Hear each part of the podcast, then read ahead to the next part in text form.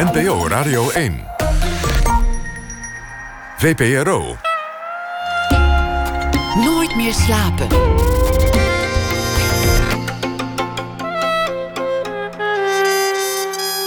Met Pieter van der Wielen. Goedenacht en welkom bij Nooit meer slapen. Na één uur hoort u Jules Deelder. De reden dat we hem bellen is dit keer niet de poëzie, maar zijn beelden. Die worden namelijk getoond in Rotterdam in de Kunsthal. Museumdirecteur Ann de Meester komt op bezoek. De museumdirecteur van Haarlem, van het Frans Hals Museum. Ze komt vertellen over de grote kunstshow waar doeken op een podium worden begeleid door zang, dans en spektakel. Dat gebeurt komend weekende. Alma Matthijssen schrijft deze week elke nacht een verhaal bij de voorbije dag. Gisteren voelde ze zich nog machteloos bij het zien van de beelden uit Aleppo. Ik ben benieuwd hoe het haar vandaag is vergaan. We beginnen met Henk Oosterling.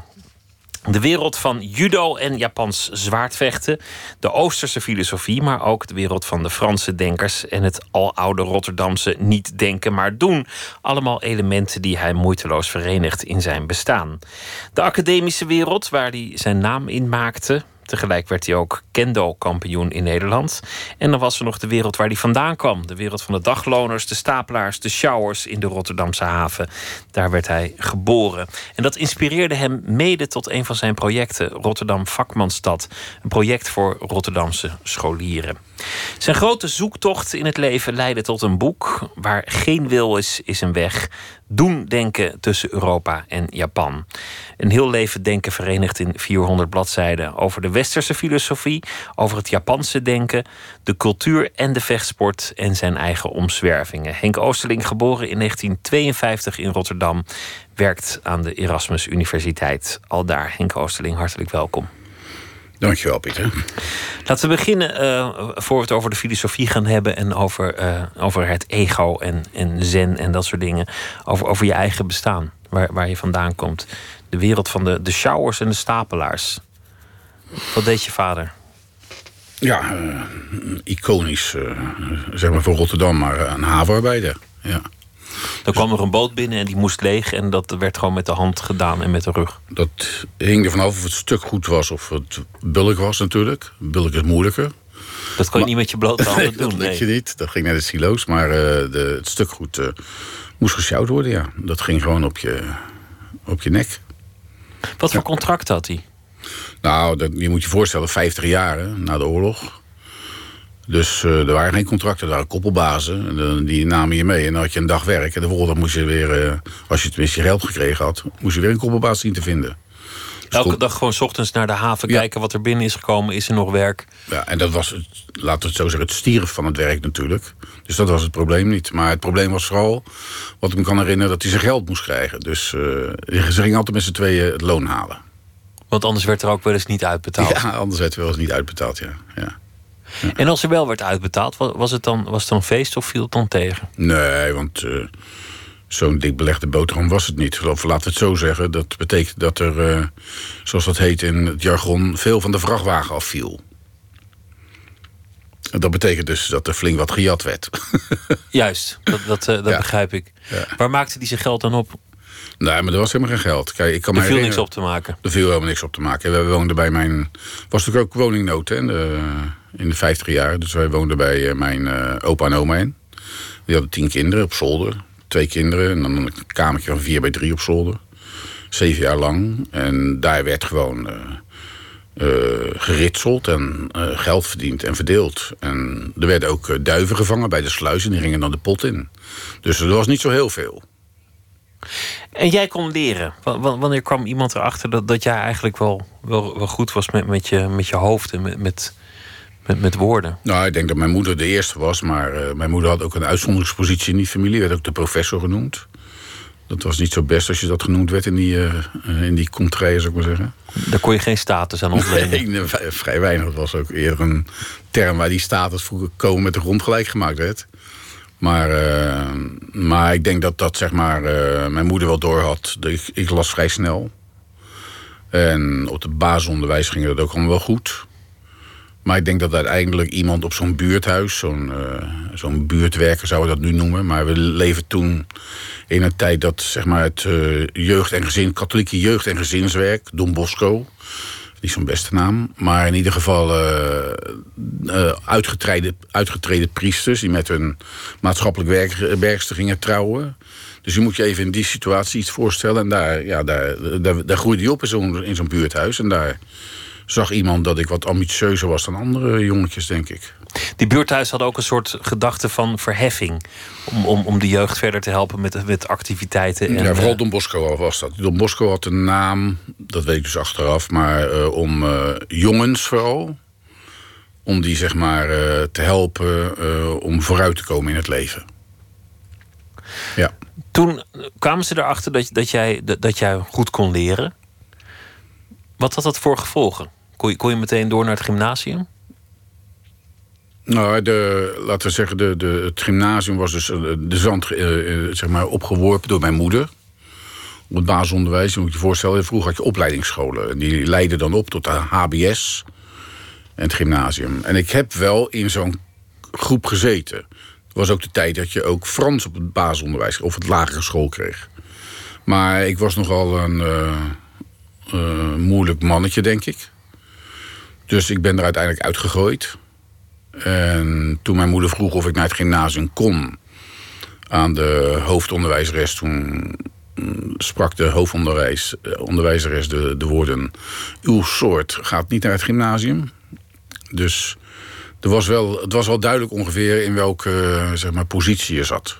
Talent of geen talent, ja, je, je afkomst had het vonnis al geveld. Klassensamenleving, dat was toch wel sprake van, ja. ja. Heb je dat je hele leven met je meegedragen? Dat besef ja, van ik denk klassen. Dat besef van niet erkend worden is denk ik, dat, ja, dat heb ik wel vrij lang meegedragen met een, een, een behoorlijke woede die daaronder zit. En die, maar die wel goed gecultiveerd is en die energie is wel positief omgezet en dat heeft uiteindelijk veel opgeleverd. Maar dat, dat uh, gevoel om niet erkend te worden, dat heeft toch wel uh, vrij lang uh, in me gezeten, ja. Die woede, dat werd positieve woede. Dat ja. werd woede waardoor je zo hard ging werken, zoveel ging ja. doen. Die ambitie en in alles werd gevoed. Ja. Wat je ja. deed ook ver kwam. Of het ja. nou de vechtsport was of ja. de, de, de, de filosofie. Ja, dat, dat, dat verklaart ook dat adagium wat ik ook in het boek natuurlijk neerzet. Waarom uh, makkelijk als het moeilijk kan. Je moet het jezelf moeilijk maken. Je moet ja. jezelf onder druk zetten. Ja, je moet het, uh, het onderste uit de kan halen. Zijn er momenten geweest in je leven, periodes, dat dat niet lukte? Dat die woede ongericht werd? Of, of tegen jezelf gericht werd? Of, of tot zelfsabotage leidde? Ja, je bent ook altijd geneigd om achteraf te redeneren. En als je goed terechtgekomen bent, dan zeg je van ja, dat wel. Maar het is toch uiteindelijk goed uh, terechtgekomen. Dus uh, als je het zo bekijkt, uh, heeft het heeft uiteindelijk wel goed uitgewerkt. Maar het is natuurlijk wel, er zijn natuurlijk periodes waar je op terugkijkt dat je denkt van nou, nou dat is wel, je moest wel erg uh, manifesteren. Ja. Dat je onrustig leefde. Oh ja, dat uh, een onrustig leefde en zo ambitieus was en zoveel wilde doen. En vooral zoveel tegelijk wilde doen en zoveel wilde experimenteren dat je uiteindelijk uh, jezelf wel afleeft. Ja. Ja. Je raakte geïnteresseerd in de filosofie, de, de westerse filosofie. Tegelijk kreeg je een reusachtige fascinatie voor, voor het oosten, voor, voor Japan. Dat leidt ertoe dat je op een zeker ogenblik, ongeveer zevenentwintig jaar oud, daar bent in Japan. En je probeert te bekwamen in de vechtsport. En dan vooral in, in het zwaard vechten. Met, met een meestal houten zwaard. Je beschrijft in het boek dat, dat je hoge koorts hebt. Het is buiten warm. Het is vochtig. Je bent afgemat. En je moet tegen iemand vechten die ook nog beter is dan jij. In je beste doen zou zijn. En je krijgt alle hoeken van de kamer te zien. Je wordt totaal Temmes gemapt. Ja. En toch ga je door. Ja, en er mag er wel bij vermeld worden dat de desbetreffende tegenstander een jaar of drieënzeventig was. Dus dat maakt het allemaal. En jij bent dan in de, in de topconditie en uh, gewoon. Uh, ja, jong en fit. Jong en fit. En dat maakt wel een paar dingen duidelijk. Dat blijkbaar jong en fit en sterk niet doorslaggevend is uh, voor een, uh, zeg maar, om te winnen. En dat uh, maakt je wel wat deemoediger op te duwen. Want ik ben natuurlijk wel naar Japan met een bepaald doel gegaan. Daarvoor had ik, uh, voor dat zwaardvecht had ik judo en karate gedaan. En op een gegeven moment uh, tot mijn negentiende, zeg maar. Vanaf mijn tiende tot mijn negentiende. En dus ik was wel bekend met die uh, budo-sporten. En ik had daardoor ook wel, zeg maar, een wat affiniteit gekregen met Japans denken en met Japanse taal. Maar op een gegeven moment is dat weggezakt. En toen, we uh, praten over negentien zeventig, negentien negenenzestig...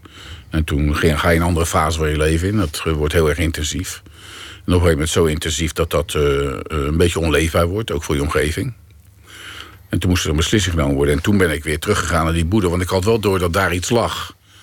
Wat zeg maar zo sterk was dat je een aantal zaken die niet onder controle had... door die patronen die daarin zitten... dat je daardoor dat weer een klein beetje na, naar jezelf terug kon halen. En dat is ook een manier om jezelf te disciplineren. Ja, ja, zonder meer, natuurlijk. En, en uh, zeg maar het besef daarvan. Maar ook denk ik wel uh, uh, controle krijgen over een situatie. Op het moment dat je hyperventileert... en uh, een beetje tegen het psychotisch aan zit... en uh, geen enkele controle meer hebt... dan is, zijn dit soort ervaringen natuurlijk van belang. En dan snap je van, uh, op een gegeven moment van... nou, dat, dat, daar heb je een bepaalde controle... maar dat is nog altijd een controle die... Uh, ingeperkt is door de situatie. In dit geval een dojo, een oefenhal, de tijd... de vormen die je moet uh, aanleren... de vaste opbouw van zo'n les. Dat er, daar ervaar je een bepaalde controle. Terwijl je tegelijkertijd, en daarom is het heel, heel erg dubbel... Uh, voortdurend, zeg maar, die controle, die controle wordt steeds betwist... want je moet voortdurend jezelf bewijzen daarbinnen. Maar blijkbaar was dat zo'n, uh, uh, zeg maar... Uh, was dat zo diep geworteld, die ervaring... dat ik op, op een gegeven moment besloot om daar naar terug te gaan. Dus weer te gaan judoën. En toen ben ik in aanra- aanraking gekomen met iemand... die ook naast het judo dat zwaardvechten deed. En zo ben ik in dat zwaardvechten gerold. En dat, dan praten we over negentien zevenenzeventig. Ja. De fascinatie begon waarschijnlijk vrij futiel. Een, een boek, een film, een, uh, een, een serie, zoiets. En, ja. en je, je probeert het een keer en, en je denkt...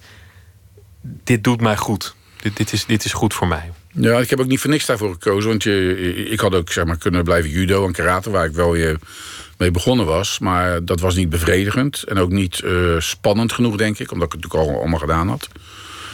Maar je wilde dieper, zeg maar. Je wilde nog meer zeg maar, greep krijgen op die cultuur. En dan kom je uiteindelijk in Japan bij dat zwaardvechter terecht. Dat, die samurai-traditie. En dat zwaardvechten, dat is uh, zeg maar inherent eigenlijk aan de hele Japanse cultuur. En dat, dus er speelde altijd iets meer dan alleen maar dat fysieke. Er was vooral ook die mentale component die erin zat. En ik denk dat dat iets was wat in die tussenliggende periode... waar ik geïnteresseerd raakte in filosofie en ook uh, Oosterse filosofie las. Het is, het is de tijd van existentialisme. Uh, waar van, uh, in Amerika wordt heel veel zen zeg maar, uh, uh, vermengd met allerlei uh, filosofie. Dus op die manier was ik daarmee in aanraking gekomen. En die combinatie van filosofie... en die fysieke training, die, dat was eigenlijk voor mij de trigger. Lichaam en geest. Ja.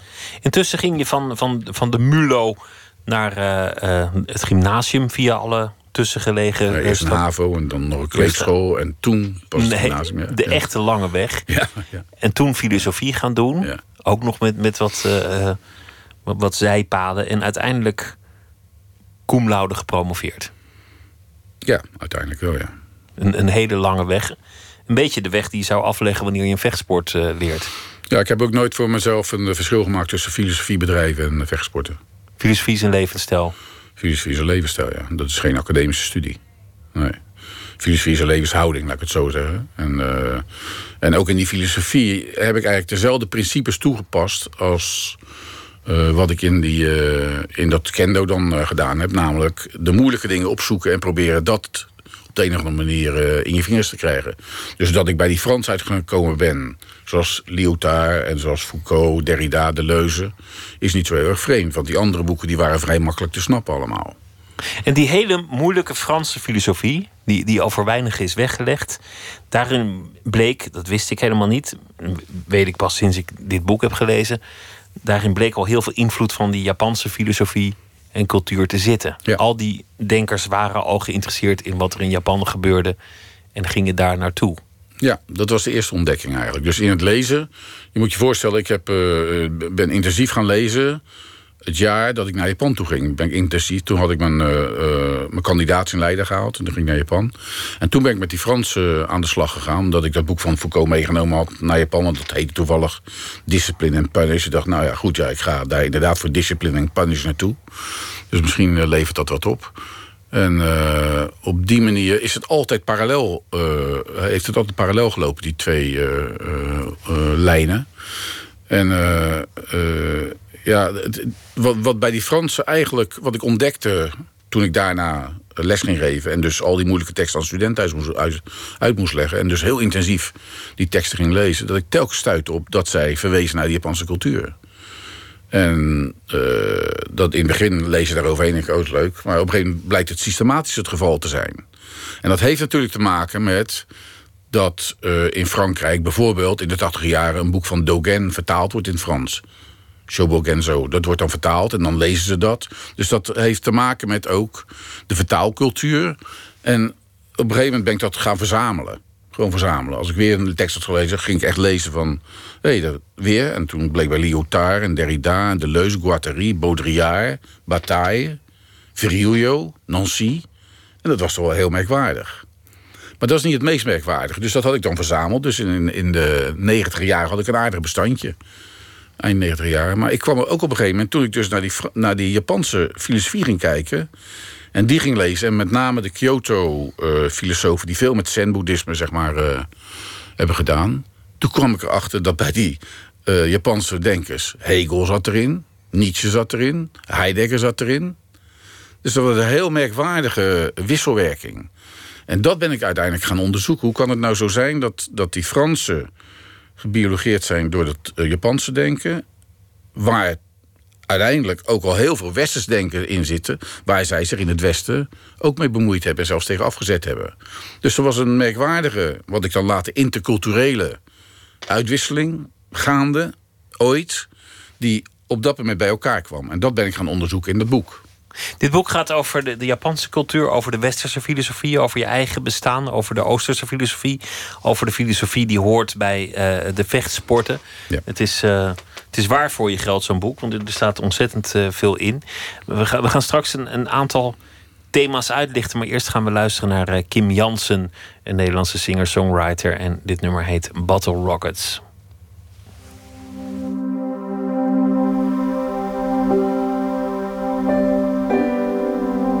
Carry out the chairs. Find the colored lights in the garden shed. There are boxes on the stairs, full of rockets and dragon eggs. And are you scared to sleep out on the grass by the pool? Where the spirits move in the water, that you'll wake up and it's already dark, and you're suddenly much older.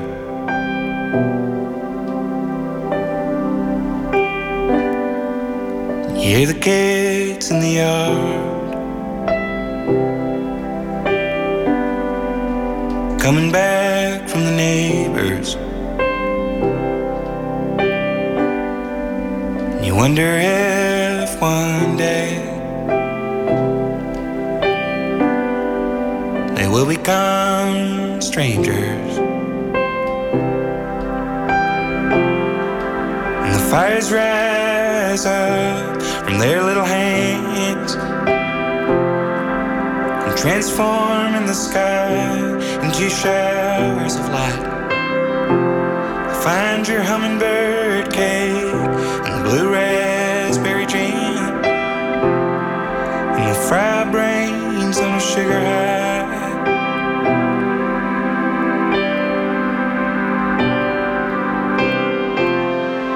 And tie your feet or you'll shoot off in the night. It's the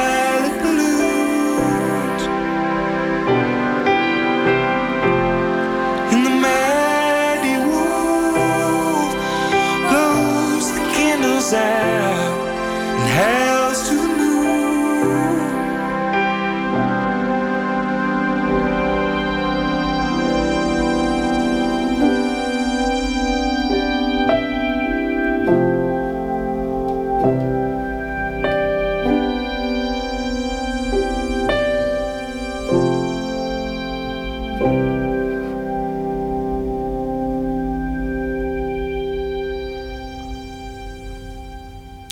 Kim Jansen was dat met Battle Rocket. Henk Oosterling zit tegenover mij. Waar geen wil is, is een weg. Een uh, boek over de filosofie en de vechtsport van Japan en van Europa. Twee werelden die op het eerste oog niks met elkaar te maken hebben. De wereld van het vechten en de wereld van het denken. En uh, nou ja, ook heel Rotterdams natuurlijk. Hè? Niet denken, maar doen. Dat is een heel Rotterdams... Moet ik toch een opmerking over maken? Je zei het net ook, maar ik ben eigenlijk dat geen woorden maar daden. Volgens mij klopte dat wel in de negentiende eeuw. Maar eind twintigste eeuw gaat dat niet meer op. Vooral niet als dat door beleidsmakers die alleen maar praten verteld wordt. Rotterdam is ook gewoon woorden, woorden, woorden inmiddels. Ja, dat zijn we allemaal toch geworden. Wij weten ondertussen in de filosofie ook wel dat woorden een daadkracht hebben. Dat noemen wij dan, dan performatieve, zeg maar, daden. Maar woorden eh, zijn natuurlijk niet zomaar woorden die iets beschrijven. Maar woorden hebben ook een bepaalde eh, effectiviteit die mensen dingen laat doen. Als ik jou op dit moment uit gaat lopen kafferen, dan hebben mijn woorden onmiddellijk effect. Dus in die zin zijn woorden altijd ook daden. En daden zijn ook gedachten. Daar zit eigenlijk ook niet zo'n Precies. heel grote lijn tussen. Precies. En, elke, en de manier waarop wij, zeg maar, handelen... Eh, ik gebruik expres het woord handelen en niet het woord doen... Maar handelen is natuurlijk een, een, een manier van, van doen... waarbij je al anticipeert op de uitkomst... en die al verdisconteert in je overwegingen... om het zo te doen of op een andere manier te doen. Dus doen is ook niet zomaar doen. Net zo min als woorden zomaar woorden zijn. Die Oosterse filosofie is ook een heel lichamelijke filosofie. Ja. Het, het is, je vertelde dat je, dat je aan gort werd gemapt... door een man van meer dan twee keer je leeftijd... Je zou denken, die jongen van zevenentwintig die wint. Maar nee, de man van in de zeventig wint. Ja. Dat heeft niet alleen te maken met conditie... maar ook met de denkkracht, de concentratie... Ja. De mentale weerbaarheid. Tegenwoordig, het gaat met golven... is, is er heel veel aandacht voor de Oosterse filosofie... en, en zen is een, is een modewoord. En er zit er altijd iets ongemakkelijks in. Je moet het ego opgeven, het ego loslaten, het ego temmen... met als doel, en dan, dan komen er allemaal geneugten die jouw kant op gaan... maar die, die geneugten die zijn allemaal ook weer ten bate van de wil... jouw leven, je carrière, ja. Kortom, het ego. Ja. Dus je temt het ego om het ego te voeden. Ja. Da- daar, daar loopt altijd iets scheef. Ja, het lijkt een paradox, hè, dat je uh, wil niet te willen. Ja. Ja. Maar daarbij, kijk, als filosoof moet ik dan toch, zeg maar, het, het systematische onderscheid maken tussen de wil op een bepaald niveau en dan heb je ook een meta-wil, zou ik maar zeggen. Kijk, alles wat je doet is uiteindelijk nuttig. Hoe nutteloos dat wat je doet op dat moment ook lijkt. In zijn doorwerking krijgt het wel een plek en blijkt het nuttig te zijn. Dus in die zin is, zeg maar, de, het verlangen om het verlangen op te heffen... lijkt paradoxaal, maar waar het eigenlijk om gaat... is dat toestand waarin je dat verlangen n- wil opheffen... een andere toestand is dan de toestand waarin jij dingen wil en verlangt. Dus het gaat erom dat er dus een dubbel bewustzijn is. Je hebt meerdere niveaus van willen. Je Precies. wil iets, maar je hebt een, een nog diepere wil... die je misschien zelf nog niet eens kent. Ja, of misschien, ik weet niet of we dat wil moeten noemen... maar er is iets wat jou aanzet om dingen tot dingen... tot daden, tot handelen, wat op een ander level zit dan het pure, zeg maar, bewuste niveau... waarop jij wensjes hebt, voorkeuren hebt, bepaalde angsten hebt... misschien ook wel die je voor jezelf, zeg maar, uh, geobjectiveerd hebt. Dus die dubbele laag, die spreek je eigenlijk aan als je die paradox, uh, zeg maar, uh, uitspreekt van... ik wil niet meer, niet meer te willen. En dat gaat dus over een ja, reflexief bewustzijn. Dat is dus twee niveaus over jezelf nadenken. Je schrijft over de Japanse cultuur dat uh, het jezelf ondergeschikt maken aan iets dat, dat groter is dan jezelf. Het kan iets cultureels zijn, de cultuur ja. van schaamte. Je schrijft een, een heel interessant hoofdstuk over de cultuur van zelfdoding. Jezelf het leven uh, afnemen in dienst van een hoger doel. Maar het kan ook zijn jezelf schikken in een bepaalde rol. Ja. Jezelf schikken naar een, een model in, in een cultuur, bepaalde handelingen. Daar gaat het heel vaak over. Jezelf tuchtigen naar een bepaald model. De handeling die gaat vooruit ja. aan wat jij wil zijn. De termen die je gebruikt zijn interessant. Op een gegeven moment valt de term tuchtigen. Dat is een typisch Calvinistische westerse term die wij gebruiken. Of misschien wel een katholieke term, maar in ieder geval een christelijke term. Dat er en iemand vra- op, op uitkijkt die vindt dat dat moet. Ja, of op jezelf neerkijken met het oog van de God die jij zeg maar ervaart in jezelf. En boete doen ergens voor. Dat is een typisch westerse invalshoek. Ik denk niet dat Japanners het in hun taal en in hun manier van denken zo zouden verwoorden. Dus er is zelfs een vraag of die schaamtecultuur die wij daar zien, of dat echt schaamte is. Ja, dat is, dat is ook een typisch westers begrip. Dat schaamte suggereert dat er iemand kijkt. Dat je je schaamt tegenover de ja, blik van een ander. Ja, ze maken een verschil tussen schuld en schaamte. Wij hebben een schuldcultuur en zij zouden een schaamtecultuur hebben. Een schuldcultuur heeft te maken met de verinnerlijking van iets, waarbij je door een hogere macht, zeg maar, ten overstaan van een hogere macht, een, een hogere macht, jezelf voortdurend tekort uh, voelt dat je tekort schiet. Schaamte heeft te maken met een openbare ruimte. De anderen kijken naar jou en jou, jouw positie wordt bepaald door die blik van die anderen op het, zeg maar, op het niveau van mensen. Bij die schuld ligt dat anders. Daar zit die hogere instantie. Als je dat zou vertalen, zou je eigenlijk moeten zeggen dat wij hebben een godsbegrip in het Westen en Japanners hebben geen godsbegrip. Die hebben alleen een gemeenschapsbegrip. Dat wil zeggen dat zij dus altijd zich ten aanzien van de gemeenschap, hun familie, hun clan, whatever, moeten verantwoorden. En dat is een ander soort cultuur dan wij, want wij distancieren ons juist van de gemeenschap. Dat noemen wij kritische distantie, jezelf zijn, individualisering. Maar dan zit er diep in ons iets van die oude christelijke cultuur, waardoor wij toch op de een of andere manier gecheckt worden door iets anders, wat dan in ons zit. Dat is ons geweten, of dat is iets anders, een, een, een utopie. Of, maar in ieder geval, je ziet in ieder geval, hoe je het ook benoemt, dat dit twee totaal andere culturen zijn. En ik heb geprobeerd dat denken wat in die Japanse cultuur zit op de een of andere manier boven tafel te krijgen. En, en naast dat westerse denken te zetten. En tegelijkertijd heb ik geprobeerd te laten zien dat er wel degelijk overeenstemming is en overeenkomsten zijn.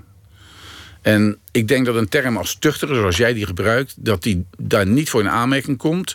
De Japaner zou zeggen dat die probeert zijn vorm te vinden. Hij probeert zijn vorm te vinden, maar er zit wel een element in van discipline. Ja, dat, van, van, dat is zeker. Uh, nou ja, jezelf laten afranselen door iemand twee keer je leeftijd, ook al heb je veertig graden koorts. Ja. Dat element zit er wel degelijk in. Bij mij zat er zonder meer boetedoening in. Bij jou zat dat er zonder enige Ik had zo wild geleefd dat het nou al eens tijd was dat ik flink op mijn sodomieten kreeg. Ja. Nou, als het, als het puur over, over jouw geval hebben, om, om het lekker concreet te maken. Ja. Een, een, een onrustig iemand, iemand die gedreven werd door een woede die die uiteindelijk positief heeft weten te maken. De woede van je afkomst, van mensen die zeiden, zal me wat dat je slim bent. Jouw soort mensen. Ja, jij, hoort je niet, niet. jij hoort niet bij ons. Jij hoort precies. Hier niet. Ja. Een woede die je in je bestaan bij je voelde. Je ging naar Japan zonder precies te weten wat je zou vinden. En je, en je, en je liet je, nou niet alleen die ene keer, maar afranselen. Je liet je gewoon afmatten en je kwam terug voor meer. Ja. Om maar beter te worden. Dat, dat gaat niet alleen maar over het willen leren vechten. Ja. Dat gaat over het willen leren leven. Nou, om een bepaalde intensiteit te ervaren. Waarbij jij, ondanks het feit dat je uh, zeg maar, uh, niet alles onder controle hebt, op een bepaalde schaal toch kiest daarvoor en daardoor een bepaalde controle ervaart. Snap je die dubbelheid weer? Dus in het verliezen van de controle, omdat je niet, uh, je kunt het niet helemaal uh, overzien en je kunt het ook niet helemaal richten. Op die kleine schaal waar je toch die patronen maar herhaalt, ervaar je een zekere controle. Dus ook daar zit die dubbele laag in. Maar de termen die wij daarvoor gebruiken, nogmaals, zijn de westerse termen. Wat, wat eigenlijk, denk ik, uh, voor mij interessant was, is niet om het Japanse denken of het zen-boeddhisme hier naartoe te halen en dan de zen-boeddhisten gaan uithangen hier in het Westen. Wat ik veel interessanter vind, is dat je de manier waarop zij in het leven staan, dat je daar een bepaalde inspiratie uit haalt. En dat is je vorm vinden bijvoorbeeld. En dan niet afranselen en tuchtigen, maar je vorm vinden. Heel esthetisch eigenlijk. Ja, en dat daarbinnen op een bepaalde manier je de schaal ontdekt waar je nog wel dingen onder controle hebt. En de schaal erkent waar je dat niet meer hebt. En waar je het niet hebt, daar moet je met anderen een vorm vinden. Om dat leefbaar te maken.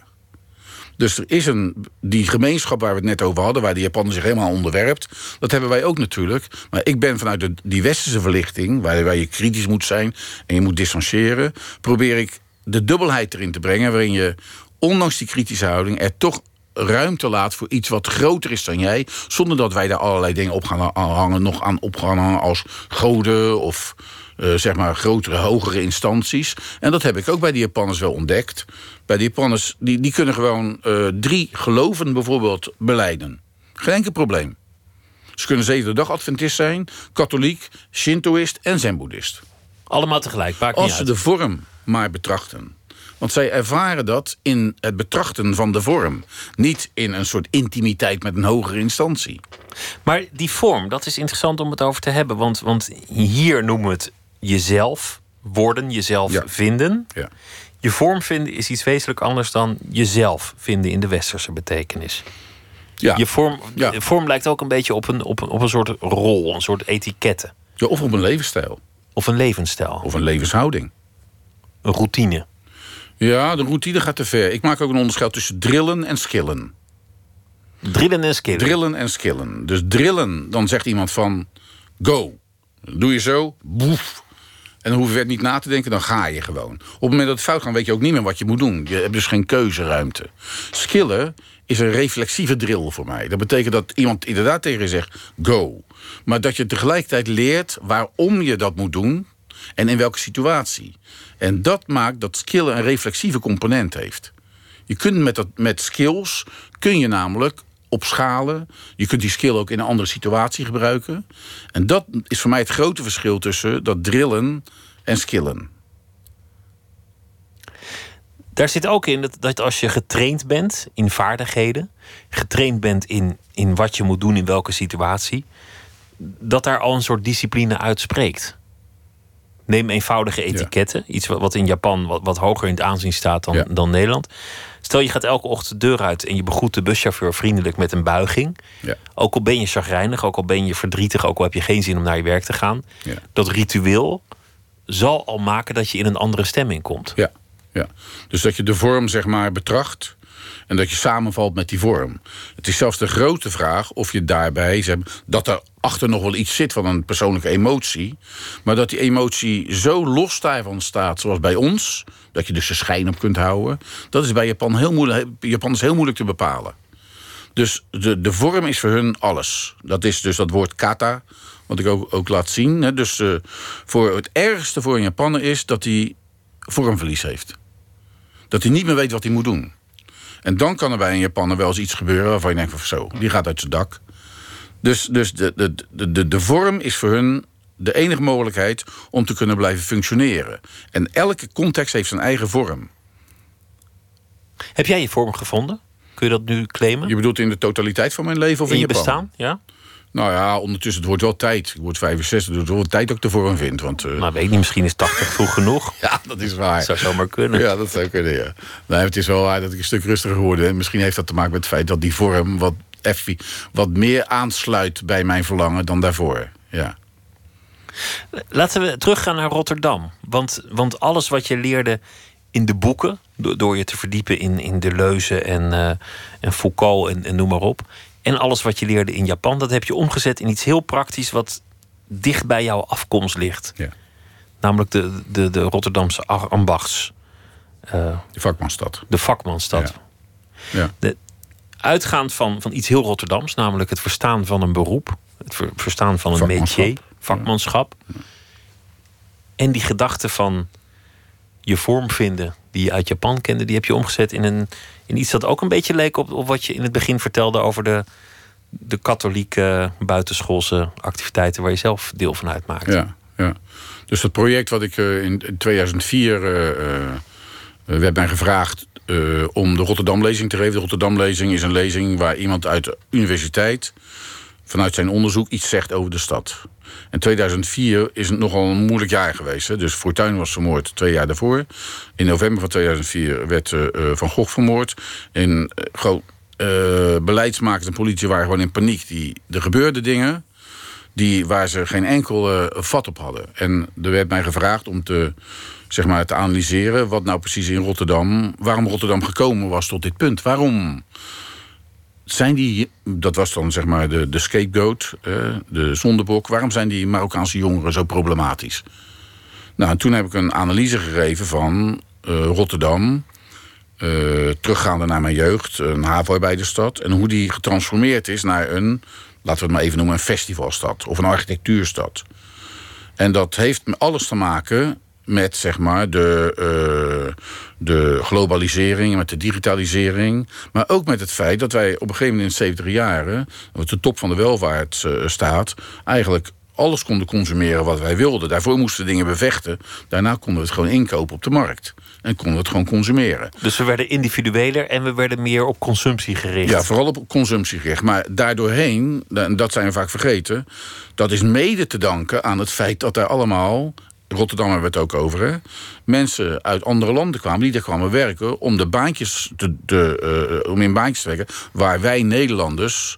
niet meer zoveel zin in hadden. Wel in de vijftig jaren, mijn vader, die, die, die had alles aangepakt... maar op een gegeven moment in de zeventig jaar hadden wij daar geen zin meer in. Dus in de zestig jaar hebben wij Marokkanen en Turken binnengehaald. Nu is dat niet zo vreemd, want Rotterdam is eigenlijk... altijd één grote immigratieregio geweest. Dat waren eerst Brabanders en Zeeuwen. En op een gegeven moment werden het Javanen. En toen werden het Russen en Belgen na de Eerste Wereldoorlog. En toen kwamen de Portugezen, de Grieken en de Italianen in de vijftig jaar. En toen pas kwamen de Turken en de Marokkanen. Je kunt het nog breder trekken. Nederland is altijd een immigratieland geweest. Dus die verscheidenheid en het zoeken... zeg maar, uh, van een, een nieuwe bestemming... Dat was, voor, dat was eigenlijk het kenmerk van Rotterdam. Alleen, dat was wel de haven... die in achttien zeventig gegraven was... maar die in negentien zeventig verdween naar de Maasvlakte. Tegelijkertijd werd de welvaart zo, werden we zo welvarend... dat we al die lousy baantjes waar je helemaal suf moest werken... vuile handen van kreeg en helemaal niet zo goed voor betaald werden... die wilden helemaal niet meer. Dus het imago van die haven... en al het vakwerk wat daar omheen zit, dat was helemaal weg. Dat, dat was verdwenen. Dus waar... En die, die, die kinderen van die eerste uh, generatie uh, gastarbeiders... die hadden echt geen zin om dat zware werk van hun ouders te gaan doen... van hun vader te gaan doen. Dus die kwamen in een soort vacuüm terecht. Daar is nooit een nieuw vakmanschap op gezet... en daar is nooit zeg maar, echt op ingespeeld. Nou, dat was eigenlijk mijn analyse... dat wij een nieuw vakmanschap nodig hebben. Dat wil zeggen, voor de, want wij kennen natuurlijk dat het mbo is het grote probleem... en de V M B O's. Een nieuw vakmanschap wat al in een heel vroeg stadium... en dan moet je dus beginnen op basisonderwijs... nieuwe skills ging leren... die wij nodig hebben om het eenentwintigste eeuwse vakmanschap te kunnen uh, uitoefenen. En die nieuwe skills hebben natuurlijk te maken met I C T, heel veel media. Maar let wel, wij moeten ook naar een duurzame economie toe, een cyclische economie toe. Dus eco-wijsheid, zoals ik het dan noem, zal daar ook een onderdeel van zijn. En op die manier heb ik laten zien dat als je zeg maar, die problematische groep... uiteindelijk weer wil laten participeren in die samenleving... dan zul je uiteindelijk ze in hun onderwijs iets moeten geven... waardoor ze aan gaan sluiten bij een banenmarkt... die specifieke vaardigheden uh, vraagt. En daar is dat idee van vakmanschap op gebaseerd. En het leek op, op de, de, de katholieke beweging die jou zag voor het eerst. Die, die zeiden van, goh, die kan goed leren, die Henk. Ja. Die moet maar eens naar het gymnasium. En er zit dat Japanse element in van ja. leer... skills, leervaardigheden. Zorg dat je iets hebt om discipline aan te ontlenen. Ja, ik denk dat alle elementen die ik zelf meegemaakt heb... die zijn erin verdisconteerd. In dat hele zeg maar, vakkenpakket van zes extra vakken... die wij tegen het reguliere vakkenpakket aanzetten. En daar zit judo in. Dus judo en aikido, allemaal die kinderen. Uh, maar ook vooral zeg maar, uh, eten en koken. En eigenlijk is het een ecosociale cirkel. Als je beweegt... moet je eten. Als je wil eten, moet je koken. Als je wil koken, moet je ergens eten vandaan halen. Als je eten ergens vandaan haalt, moet dat verzorgd worden. Om dat te verzorgen, heb je bepaalde technieken nodig. En zo kom je uiteindelijk, als je dat eten, kan je weer gaan bewegen. Dat is een ecosociale cirkel. En eigenlijk willen wij die kinderen op die scholen duidelijk maken... dat zij voortdurend eigenlijk dingen vanzelfsprekend vinden... waar handen van anderen aan zitten. En wij proberen dat expliciet te maken door hun die skills te leren... die je daarvoor nodig hebt, waardoor ze een veel integralere ervaring krijgen... van de manier waarop ze eten, bewegen, met elkaar omgaan, met elkaar praten. Het is dus eigenlijk... Want als ze naar huis zouden gaan, krijgt ze waarschijnlijk een zakje chips en cola. Ja, en heel vet en heel, uh, zeg maar, uh, uh, zoet eten. Dus je moet ook de ouders erbij betrekken. Dat is ook de, de, de bedoeling.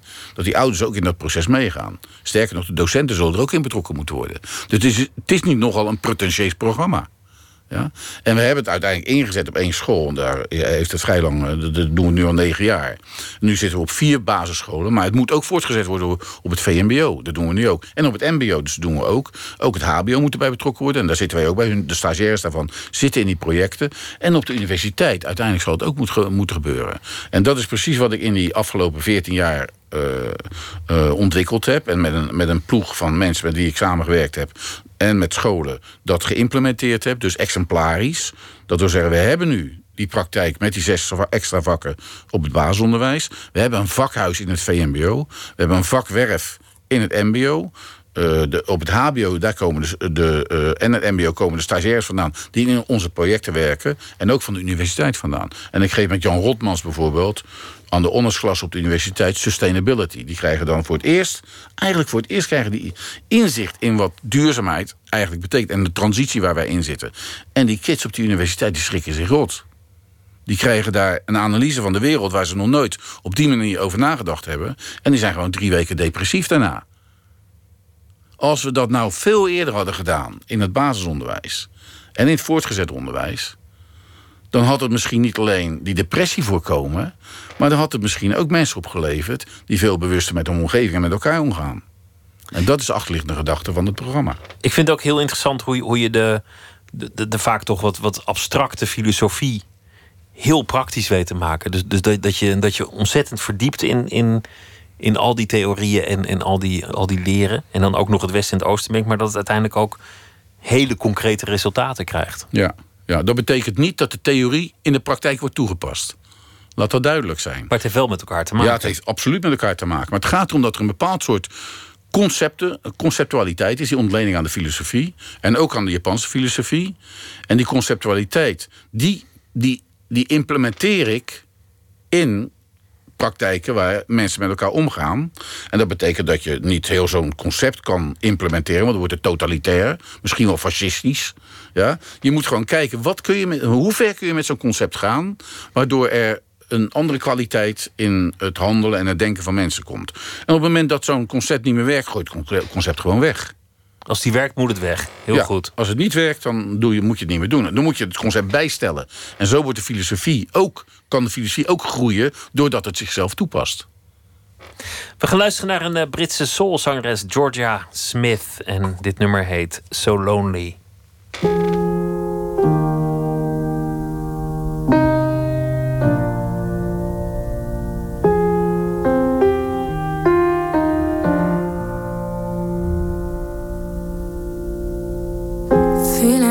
Touch, lost my way. No one ever asked me why. Tried to move along, never looking back. You're gonna come around in time.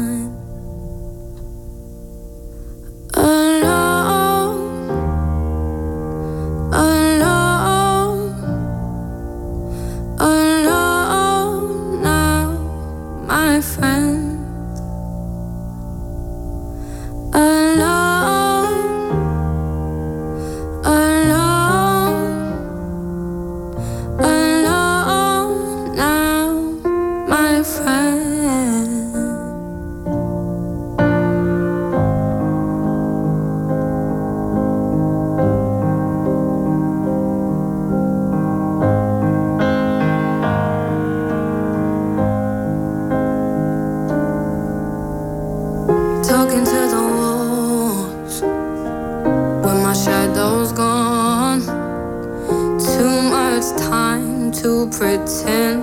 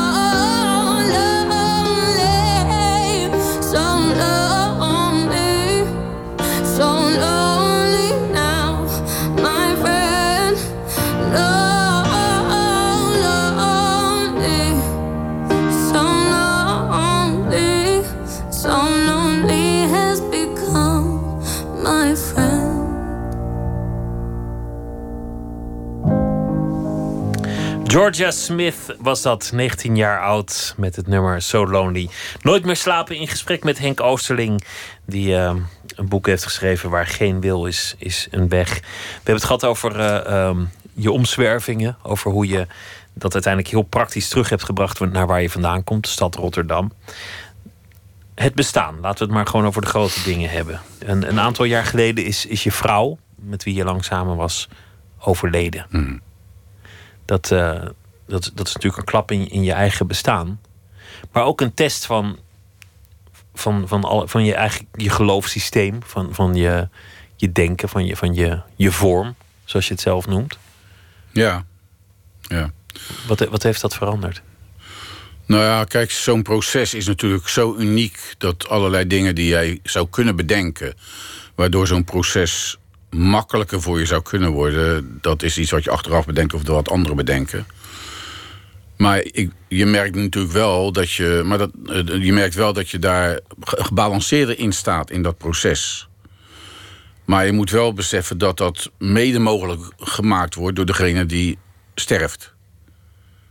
Dus de kracht die jij hebt om dat te doen, ontleen je voor een groot gedeelte aan degene die jou in staat stelt om die kracht op te brengen. Dus de vorm en het leven wat je daarvoor geleid hebt, is heel bepalend voor wat daar gebeurt. Dus ik weet niet hoe je dat, of, of dat, zeg maar, of hè, dus de simpele kau- causale vraag zou zijn. Al jouw trainingen, heeft dat nou jou zo, zeg maar, sterk gemaakt dat zelfs in het aanzicht van de dood van je vrouw je in balans bleef? Ik denk dat dat te makkelijk is. Maar het is wel zo dat, zeg maar, de aanvaarding van dat proces en het doorleven van dat proces, dat dat ongetwijfeld iets te maken heeft met de manier waarop je samen geleefd hebt. En wij hebben samen wel geleefd vanuit die ideeën die ik je net beschreven heb. Dus in die zin heeft het met elkaar te maken, maar er is niet zo'n simpel kausaal verband. Het verdriet is natuurlijk gewoon groot. Is gewoon in zich, is, dat is, daar is geen enkele vorm voor te vinden. Zo simpel is het gewoon. Verdriet is Alleen, verdriet en dat, dat ja. zal er zijn. Ja. Maar goed, het gaat er wel om dat je ook, Uh, het heeft ook te maken met de vormen die je dan op een gegeven moment kiest. Hè? Uh, ik bedoel, zo'n proces is een, dat is een immens proces. Hè? Dus concreet kwam het erop neer dat uh, Kok op een gegeven moment een diagnose kreeg van uh, stamkanker en uh, stamcelkanker. En dat we toch nog twee jaar geleefd hebben, waarbij de laatste zeven weken in een hospice uh, geleefd hebben, waar ze langzaam, waar de uitzaaiingen zo groot waren dat, het, dat ze gewoon alles verloor, behalve de bewustzijn. En, maar dat proces doormaken, dat, daar kies je ook een vorm voor met z'n tweeën. En die vorm die wij gekozen hebben, die heeft wel te maken met het leven wat we samen geleefd hebben. Waar dat die ideeën waar ik net over gesproken heb, al in, in doorwerkte. Dus ja, ik denk dat dat het meer te maken heeft met de vorm die je samen al gevonden hebt, waardoor dat mogelijk wordt, dan dat ik zoveel vorm heb ontwikkeld binnen dat, zeg maar, dat denken en dat kendo, dat ik dat aan kan. Je bent niet immuun voor rouw, omdat je dat je, je hele leven hebt besteed aan het, aan het vinden van je vorm. Ik stel die vraag omdat dat in, in de westerse filosofie een van de hele grote thema's is.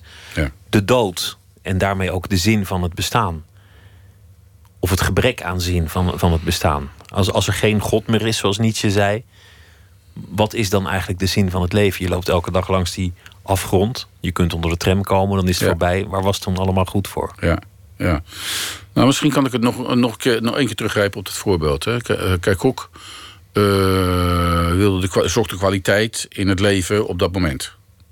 Ja, dus als het leven wat je samenleeft uh, intens is en intensief is, en in die intensiviteit je de zin van het leven ervaart, dus niet daarbuiten, maar in die intensiteit de zin ervaart, dan heb je ook niet zo'n behoefte aan allerlei hele grote verhalen die er nog een keer een extra zin geven. Dus voor mij zit de zin in uh, de, dat wat je op dit moment met een ander, voor, om in die term nog een keer te gebruiken, vormgeeft. Dat is de zin van het leven. En misschien is dat zen-boeddhisme wat overal wel doorheen loopt, is voor mij ook de mogelijkheid geweest om dat Nietzscheaanse nihilisme, wat ik natuurlijk uit de filosofie gekregen heb, en daar komen ze bij elkaar, om op de een of andere manier dat op een andere manier te interpreteren en om daar een positieve draai aan te geven. Het is heel moeilijk voor de meeste mensen om aan nihilisme een positieve draai te geven. Maar nihilisme kun je ook anders interpreteren. En dat heb ik geleerd bij die, Franse, bij die uh, Japanse filosofen, hè, die over het niets spreken. En in het boeddhisme is het niets natuurlijk van een totaal andere orde. In het Westen is niets eigenlijk een lege kamer. Als je het, uh, alles weggehaald hebt, dan heb je niets. Niets is het ontbreken van iets. Het is altijd het ontbreken. En in uh, de, het Oosterse denken is het niets... is datgene wat uiteindelijk... Uh, ja, dus er zijn verschillende stappen die je erin kunt maken... maar het betekent in feite dat het de volheid van het bestaan... op dat moment betekent. En dat betekent, als je het nog verder uh, toespitst... dat iets is wat het is... en dat jij de mogelijkheid moet hebben... om dat op die manier te kunnen ervaren. Dus het openstaan voor iets zonder daar zeg maar allerlei... Uh, mee te gaan manipuleren, te objectiveren en het te projecteren. Dat, dat, die ervaring van iets zoals het is... en dat kun je in een heel groot verband dus zeggen... het bestaan accepteren zoals het op dat moment is. En dat kan ook zijn op het moment dat iemand sterft... Ja, of dat iemand pijn lijdt. Dat is in feite voor mij de hoogste vorm van... Uh, een positieve vorm van uh, nihilisme. Het hier en het nu, het concrete moment dat je leeft... en dan het ontbreken van... een verlangen, een wil, iets dat vervuld moet worden. Een, ja. een lege maag die vol moet. Of, ja. een, of een carrière die gemaakt wordt. Of, of haast. Of zo zijn we bij de titel. Tijd. Zo komen we bij de titel inderdaad. Ja. Geen wil. Ja, waar geen wil is, is een weg. En ja. wil is ook weer dat ego. Dat je op dat moment nou ja, goed, ja, overwint. Dat, ja, dus de, de, als je de wil als een soort zeg maar gerichte uh, uh, poging van het ego... om iets wat hij nog niet heeft... om zich dat eigen te maken, dan is, zeg maar, dan is de weg licht vast. Omdat dat object wat jij wil bereiken, dat bepaalt waar je naartoe gaat. Op het moment dat jij die wil of een verlangen zeg maar, loslaat... dan kan dat ook onmogelijk. Kun je ook daar naartoe gaan. Maar dan openen ze zich misschien nog tien andere wegen... die je zou kunnen bewandelen. Met andere woorden, de, de, de gefixeerdheid van het ego... dat is wat opgelost moet worden. Het ego hoeft voor mij niet opgelost te worden. Het gaat om de fixatie van het ego. En als we even een politiek laagje hoger trekken... het westerse ego is ontzettend bepaald in zijn wil. Dat heet gewoon hyperconsumptie. Dus wij willen bolletje, zoals Anton Geesing dat ooit op de televisie uh, vertelde. Ik wil bolletje. Dus de, op de een of andere manier is die consumptiemaatschappij... is zo bepaald door een bepaald soort consumptiegedrag... dat als je deze uitspraak, waar geen wil is een weg... een, een tikje hoger legt, dan wordt er eigenlijk gezegd... wij moeten gewoon ons verlangen op een andere manier allees gaan schroeien. Willen we deze aarde, waar we er vijf voor nodig hebben om door te gaan... willen we die nog leefbaar maken voor de, voor de volgende generaties. Dus, dus deze geen... uitspraak ligt op verschillende lagen. Je hebt geen nieuwe schoenen nodig en, en moet die nieuwe auto er wel komen... En, en, en heb je al die dingen wel nodig. Waarbij opvalt dat mensen in, in de Japanse samenleving... ook vaak zichzelf doodwerken. Ja, ja. Karoshi, ja, dat had, dat die werken zich dood, ja. Ja. Die, maar die nogmaals, gaan door tot, tot, tot ze omvallen. Het misverstand moet er niet zijn dat ik wil dat wij Japanners worden. Mm-hmm. Ik wil ook geen zen-boeddhist worden. Ik wil niet, zeg maar, in die vergelijking van de westerse verlichting... met het kritische individu en de oosterse verlichting... met het ego wat gebroken moet worden... ik wil niet dat wij nu allemaal ego-brekers worden hier. Ik wil ook niet in een klooster gaan zitten en mediteren. Ik mediteer ook niet, dat is het eerste wat mensen vragen. Maar mediteer jij dan? Alsof dat dan, als ik het niet zou doen... niet geloofwaardig zou zijn wat ik zeg. Dus ik wil alleen maar laten zien dat die mentaliteit die daar ontwikkeld wordt... binnen de westerse context iets op kan leveren... wat voor ons misschien wel heel weldadig zou kunnen zijn. En dat betekent gewoon dat ik gewoon in het moment zelf... de kwaliteit wil leren ervaren die daar aanwezig is. Zonder voortdurend te denken, nee, is niet genoeg. Nee, het schiet tekort. Volledig in dat moment zijn. Albert Camus die zei de belangrijkste vraag van de filosofie is die van de zelfmoord. Je staat op de rand van het dak en je denkt, waarom spring ik eigenlijk niet? Dat is de vraag waar de filosofie zich mee bezighoudt. In zijn romans werkt hij dat dan uit, dat iemand ter dood is veroordeeld... en ineens de zon door de tralies naar binnen voelt komen in zijn dode cel... en een, een enorm gevoel van tevredenheid ervaart. Ja. In dat moment. Wel lullig dat hij daarna opgehangen wordt of geëxecuteerd wordt. Maar, maar misschien, ook wel wat laat, misschien ook wel wat laat. Dus maar, maar inderdaad, ik bedoel, in, in, die, in die metaforiek is het inderdaad... het tevreden zijn met dat wat er is. Hetzelfde als de analogie is eigenlijk uh, Diogenes die op straat leeft. Alexander de Grote die hem helemaal bewondert naar hem toe komt. Zegt, zeg wat je, vertel me wat je wil en je krijgt het. En Diogenes zegt dan, kun je een stukje opzij gaan staan... want je staat in mijn zon. Dat is hetzelfde wat Camus dan met die geëxecuteerde zak... of de, die, die veroordeelde doet. Waar, waar het eigenlijk op neerkomt is dat het, het is allemaal voorhanden.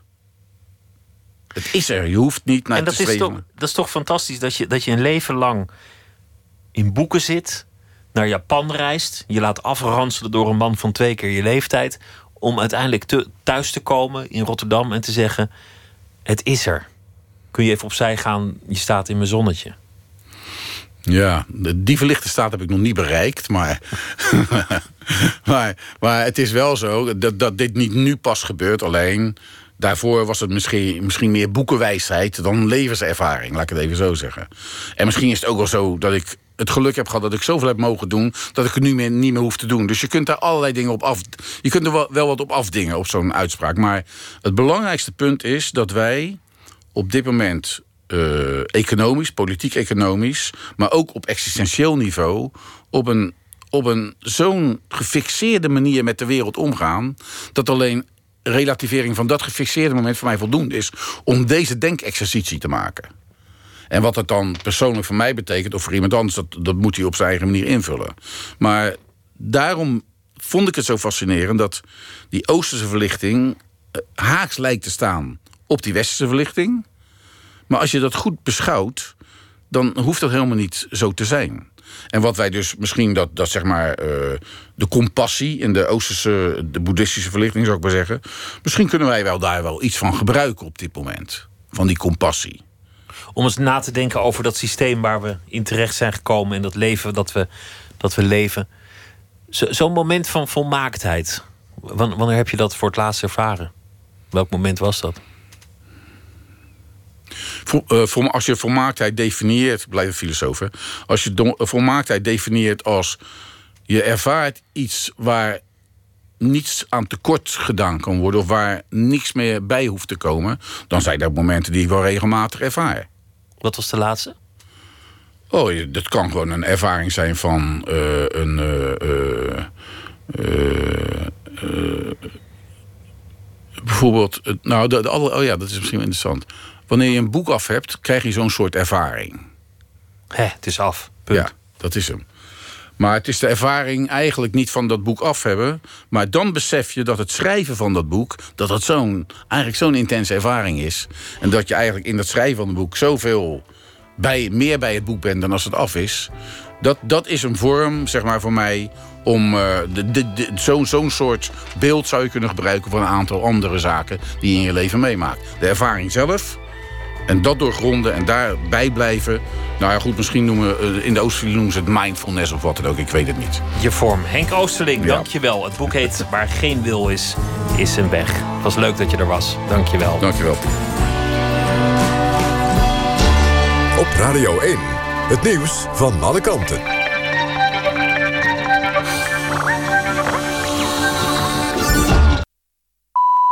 één uur, Kirsten Klomp met het N O S-journaal. Dylan Roof, de Amerikaan die anderhalf jaar geleden in South Carolina... negen zwarte kerkgangers doodschoot, is schuldig bevonden aan moord.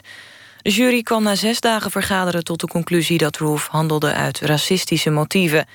Eerder had Roof al bekend. Hij hoopte met de moordpartij een rassenoorlog te ontketenen.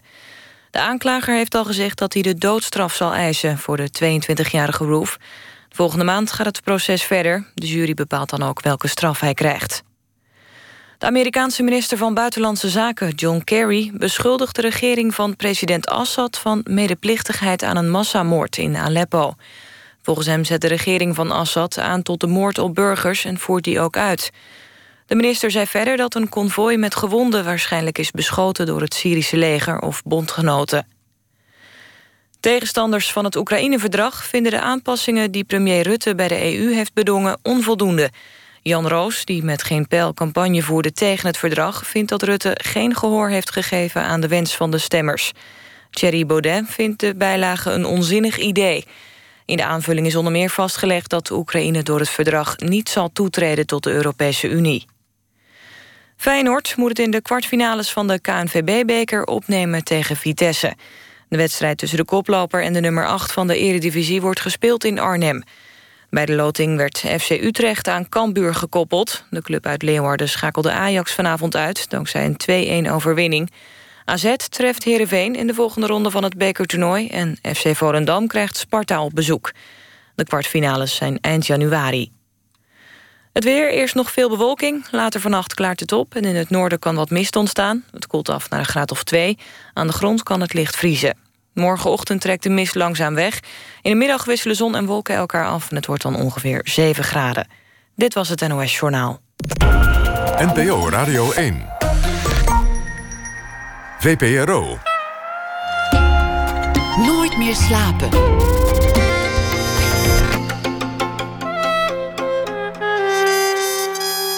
Met Pieter van der Wielen. Zometeen een uh, gesprek met Jules Deelder. Hij is uh, dichter, maar heeft ook uh, beeldhouwwerken gemaakt. En die zijn te zien in Rotterdam in de Kunsthal. Ze dragen natuurlijk ook poëtische namen. Doorzager, Blauwwerker, Sparta Piet. En uh, we praten zo meteen met hem over de tentoonstelling. Anne de Meester komt op bezoek, directeur van het Frans Hals Museum en Museum De Halle in Haarlem. En zij vertelt over de grote kunstshow komend weekende, waar kunstwerken in het theater tot leven worden gewekt. Te beginnen met Alma Matthijssen. Die is schrijver en deze week zal ze elke nacht een verhaal maken bij De Voorbije Dag. Alma, goeienacht. Goeienacht. Nou, iedereen weer een dagje ouder. Gisteren maakte je je zorgen uh, over uh, de, de toestand in Aleppo. Je was wezen demonstreren. Je voelde je machteloos. Je dacht, ik heb misschien wel iets goeds gedaan, maar helpt het eigenlijk wel? Hoe was het vandaag? Um, ja, iets totaal anders. ik, uh, ik las een stuk van de Vanity Fair. Uh, met als titel Trump Grill could be the worst restaurant in America. En uh, ja, Vanity Fair heeft al eerder uh, uh, zich uh, uitgesproken over Trump. En uh, nu hebben ze een heel stuk geschreven waarin eigenlijk een van hun journalisten gewoon naar het restaurant van Trump in de Trump Tower is uh, naartoe gegaan en heeft gegeten. En eigenlijk dat hele... een hele recensie over heeft gegeven. Ontzettend grappig en vreemd. En het geeft eigenlijk ook een beetje een beeld van wat voor president uh, Trump zou kunnen gaan worden. Uh, ik, dus ik raad het echt iedereen aan om het nog te lezen. En eigenlijk naar aanleiding van dat stuk uh, zijn allemaal uh, Amerikanen um, uh, reviews gaan schrijven op Yelp. En Yelp is nou ja, de, de Amerikaanse Eats, zeg maar. En die zijn weer nog grappiger en, en vreemder. Ik, ik kan een paar uh, voorbeelden voorlezen. Ik heb ze even vertaald. Een van dus die mensen die een review heeft geschreven, die zegt: ik probeerde om binnen te komen in het restaurant, maar er stond een gigantische muur om het gebouw. En het ergste, ik werd gevraagd om ervoor te betalen. Nou ja, en elke minuut komt daar wel weer meer en meer bij. En de gedachte is, als een man niet eens een lekkere hamburger kan bakken, hoe kan die dan een land besturen? Nou, nog meer dat, dat het uh, eigenlijk de, de mensen die voor hem werken een soort van waanzinnig zenuwachtig zijn en ook maar doen, uitdragen wat hij ze heeft opgedragen en gewoon een baan willen hebben en wat geld willen verdienen, maar tegelijkertijd zich zo oncomfortabel voelen in die rol dat ze steeds maar dat slechte eten moeten voorschotelen aan die mensen, uh, dat ze ja bijna excuses en gratis toetjes gaan uitdelen. En uh, ja, uiteindelijk voelt de, de journalist zich ook soort van bijna schuldig naar uh, de, de werknemers van Trump toe. En uh, ja, och, het is echt lezen. Interessant. Ik ben benieuwd ja. naar uh, je eigen verhaal van vandaag. Ja, ik heb iets anders geprobeerd. Ik heb bedacht, hoe zou het zijn als Geert Wilders een restaurant zou beginnen? Ga je ik gang. noem het Bij Geert.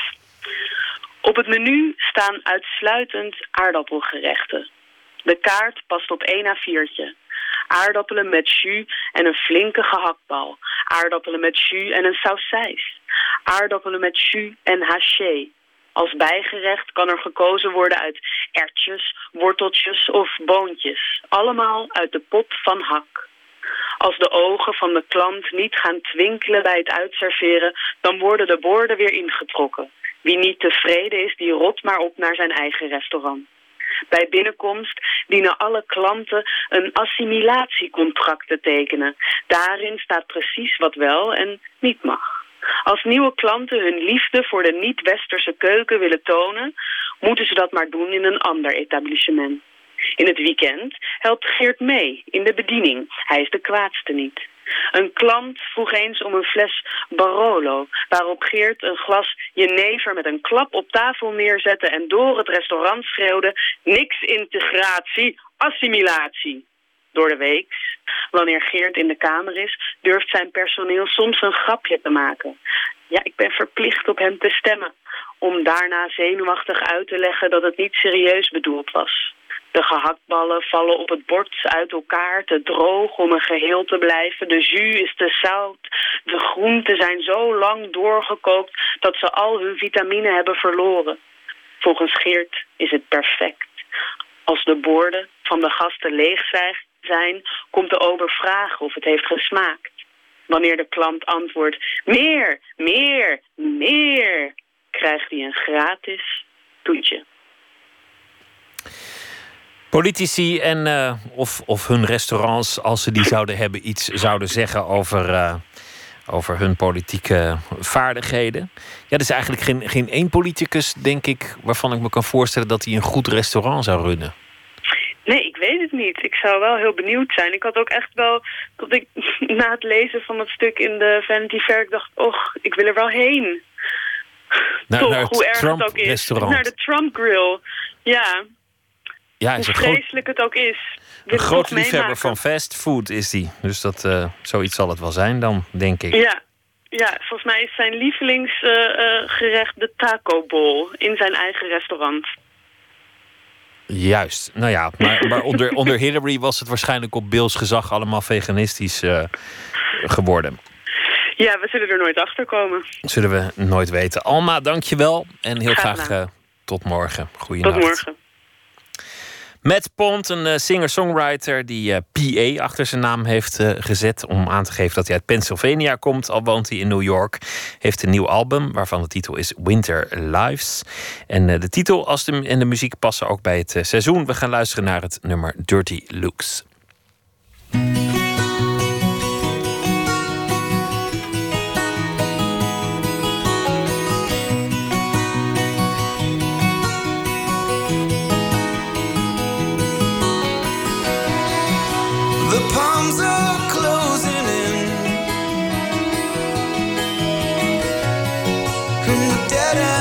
Never really reach the end.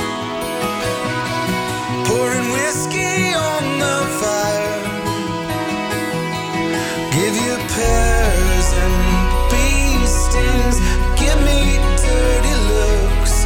Give you knives and pine cones. You give me dirty looks.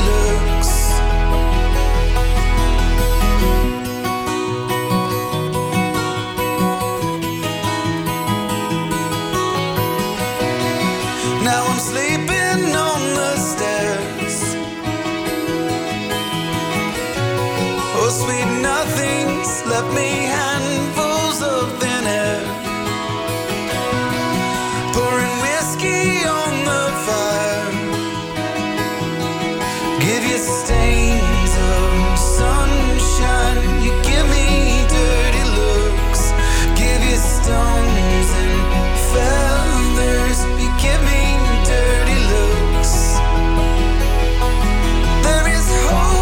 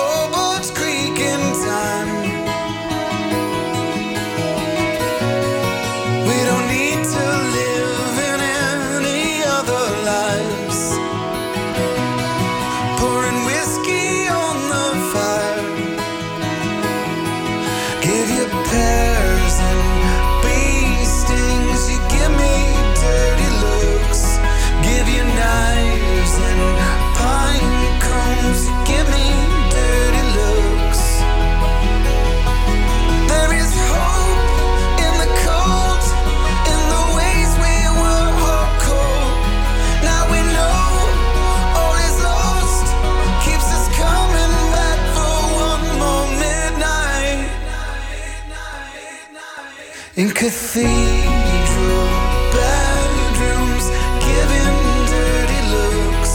In the porch swing starlight, giving dirty looks.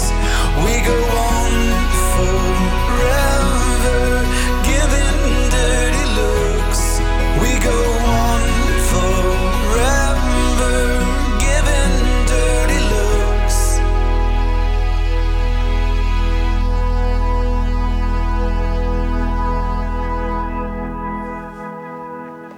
Matt Pompier was dat. En Dirty Looks is de titel van dit nummer. Nooit meer slapen. Vanaf zaterdag in Rotterdam in de kunsthal Beelder van J A. Deelder. Jules Deelder, bekend als nachtburgemeester van de stad en natuurlijk als dichter, laat dit keer andere poëzie spreken, namelijk zijn verbeelding, en presenteert beelden, sculpturen gemaakt van plastic afval, vorkjes, messen, cocktails, stampers, doppen, injectie, naalden en dat soort dingen. Al het afval heeft Deelder geordend op kleur en samengevoegd dat het aanwezigheden worden.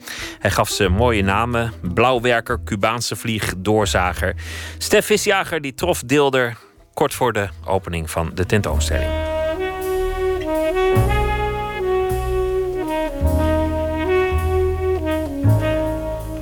Het is een regenachtige dinsdagmiddag in Rotterdam. Jules Deelder wacht me op in café Ari, de bar naast zijn huis. Hij staat daar, gebogen over een krant en een cognac.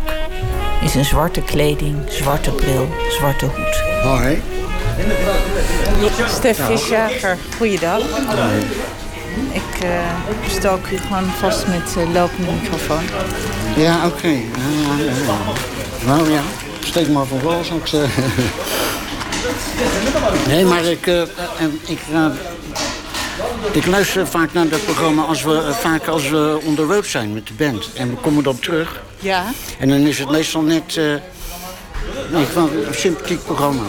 Nou ja, dus, er wordt, we zitten soms echt te schuddenbuiken van het lachen. Doordat er ook wel een ontzettend hoop onzin wordt in die interviews. Jezus Christus.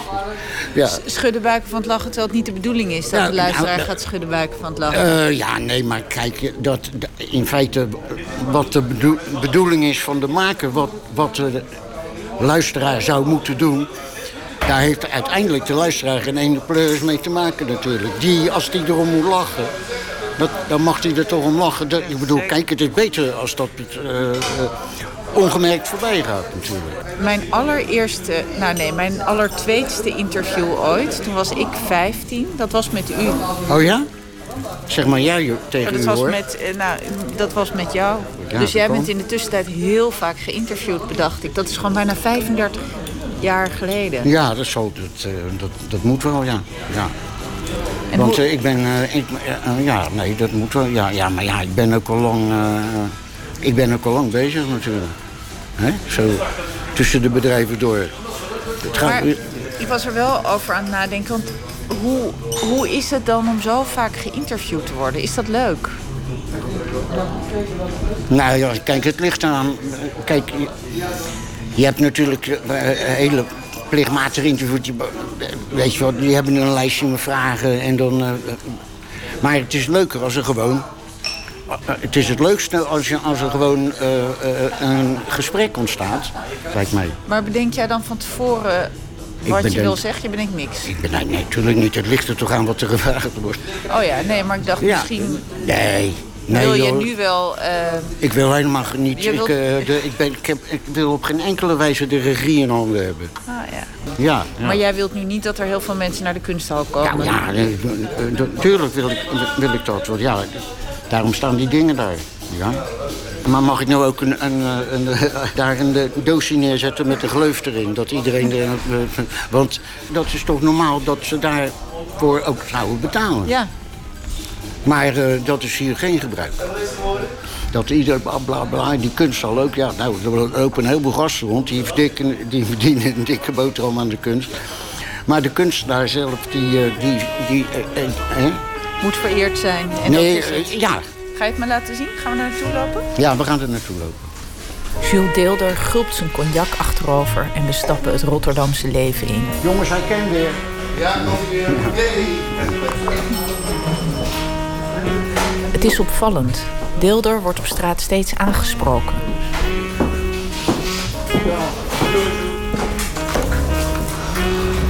Ik ben gewend dat mensen een beroemdheid nakijken of er fluisterend op wijzen. Maar Deelder wordt onderweg naar de kunsthal, het is maar een heel klein stukje, maar een paar keer toegeroepen. Kijk, hey. Zoals nou, deze vrouw. Die kijk, hey, kijk. Mooie tentoonstelling, kijk. Meneer Deelder. Die is niet betaald om dat te zeggen, hoor. Nee, we hadden haar eigenlijk even moeten... Ik reageer te laat. Hadden we haar even moeten spreken. Ja, dat... dat waarom? Nou, dan had ze nog even kunnen vertellen waarom ze hem zo mooi vond. Nou, ja, nee, maar heb je, die, heb, heb je wel die, die interruptie? Ja. Van dat, dat ja. Ze, die heb je wel. Daar, ja. Daar gaat het om. Ja. Ik bedoel... Wat op, weg, op weg naar de, naar, weet je wel. Ja, op weg naar... Op weg naar de expositie komt er al een... Uh... Terwijl die volgens mij nog helemaal niet open is. Nee, maar hij staat er wel. En de, de kunsthal is wel gewoon open. Dus als je een kaartje koopt, dan kan je daar in het auditorium... En dan, dan, ja, nou ja, je zult het zo zien door de opzet. Ja, het is een goede, goede opstelling ook. Heb je daarover meegedacht? Ik ben daarbij geweest om, uh, en, om daarbij de goedkeuring aan te hechten en nog... Uh, tot op de laatste dag nog dingetjes. Ik heb, nou, ik, heb, nou, ik, heb, ik heb voor het, voor het eerst dat ik nou niks bij me heb. Hey, maar anders had ik altijd een zakje met uh, nog dingen van... Uh, en, en, en dat is allemaal, allemaal tot verbetering van de... Want tot nog toe, alles, weet je wel. Op een gegeven moment denk je van, ja, shit.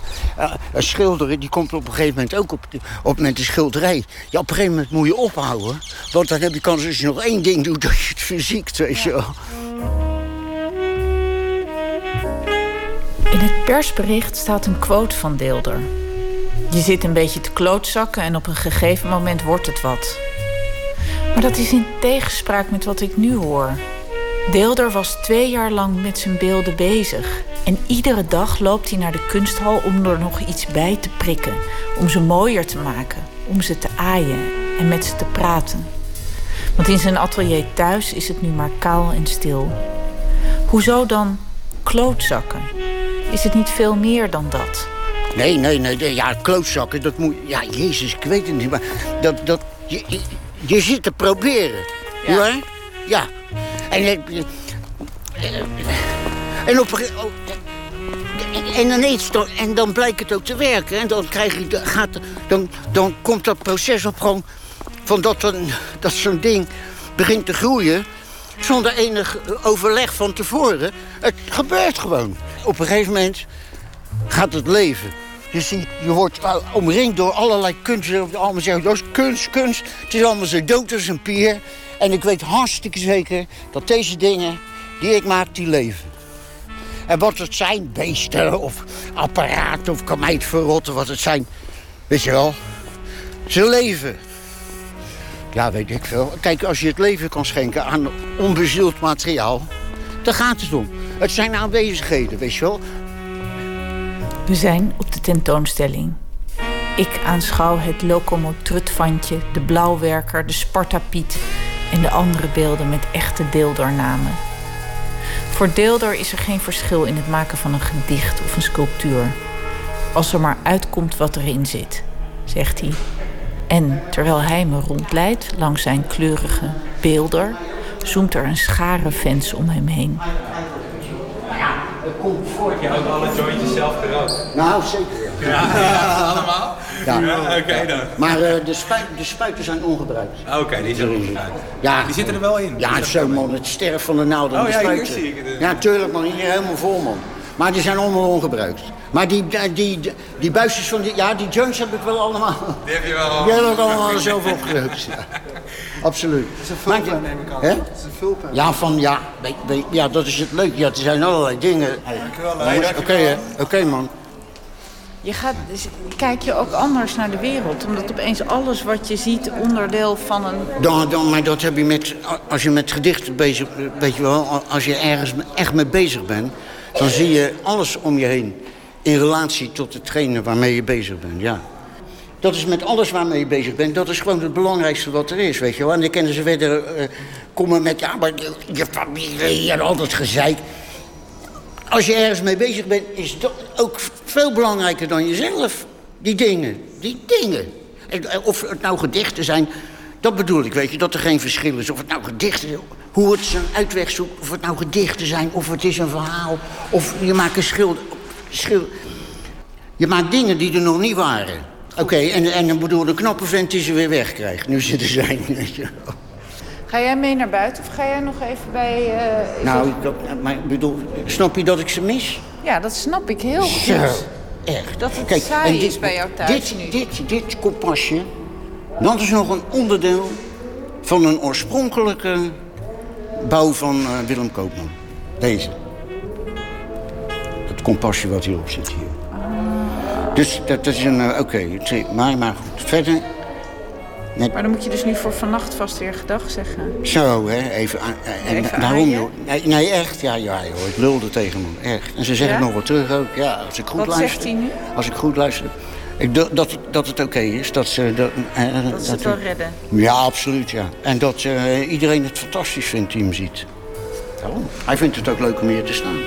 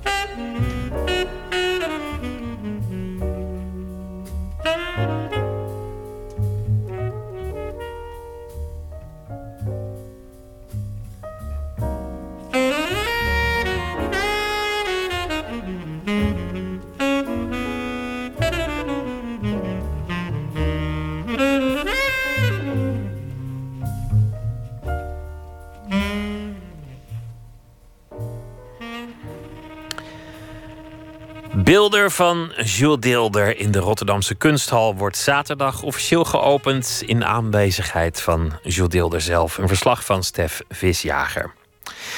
Komt de nieuwe plaat aan van de Britse formatie Elbow. Little Fictions wordt de titel. Dat zal allemaal in februari gebeuren. En dit nummer is al nu uitgebracht. Magnificent, She Says.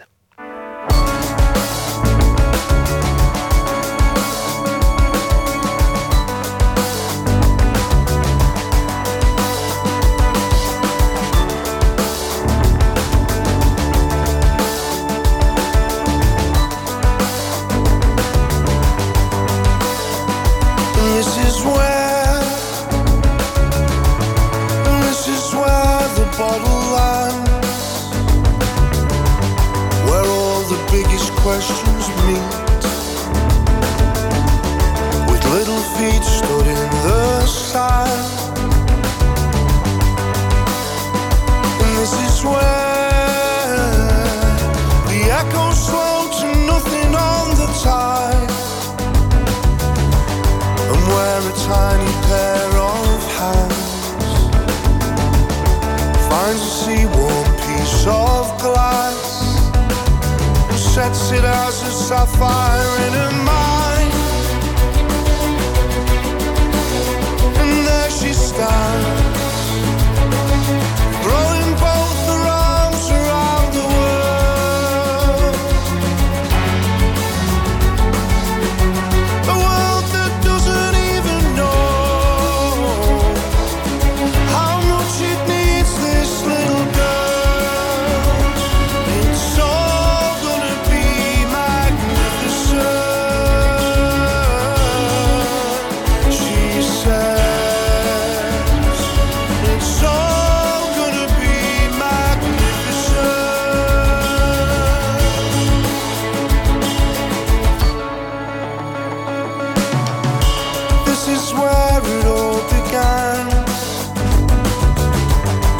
light your mother's cigarettes. Meant I got to touch her hand, and my heart that you thrust it in again wasn't built to beat that way. Suddenly I understand. There on the side.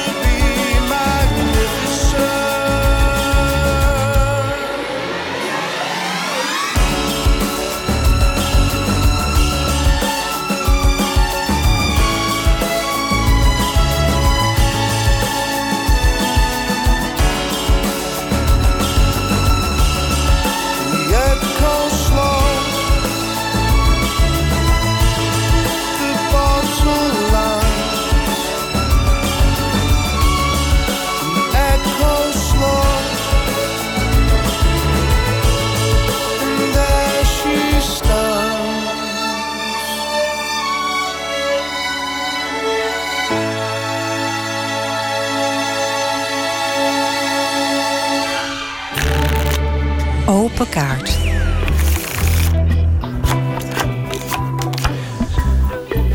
In de rubriek Open Kaart draait het om een bak met kaarten met honderdvijftig vragen over werk en leven. En de gast die trekt zelf de vragen.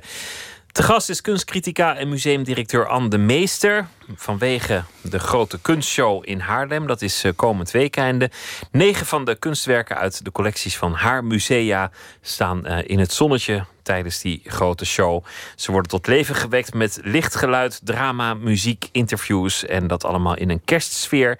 En die twee musea waar ik het over heb, dat zijn het Frans Hals Museum en Museum de Halle, beide in Haarlem. En eerder was ze directeur van de Appel in Amsterdam, een kunstcentrum. Hartelijk welkom, Ann de Meester. Hallo, Pieter. Een kunstshow, wat, wat gebeurt er dan? Wel, het is eigenlijk gewoon heel simpel uh, beeldende kunst in het theater, op het podium.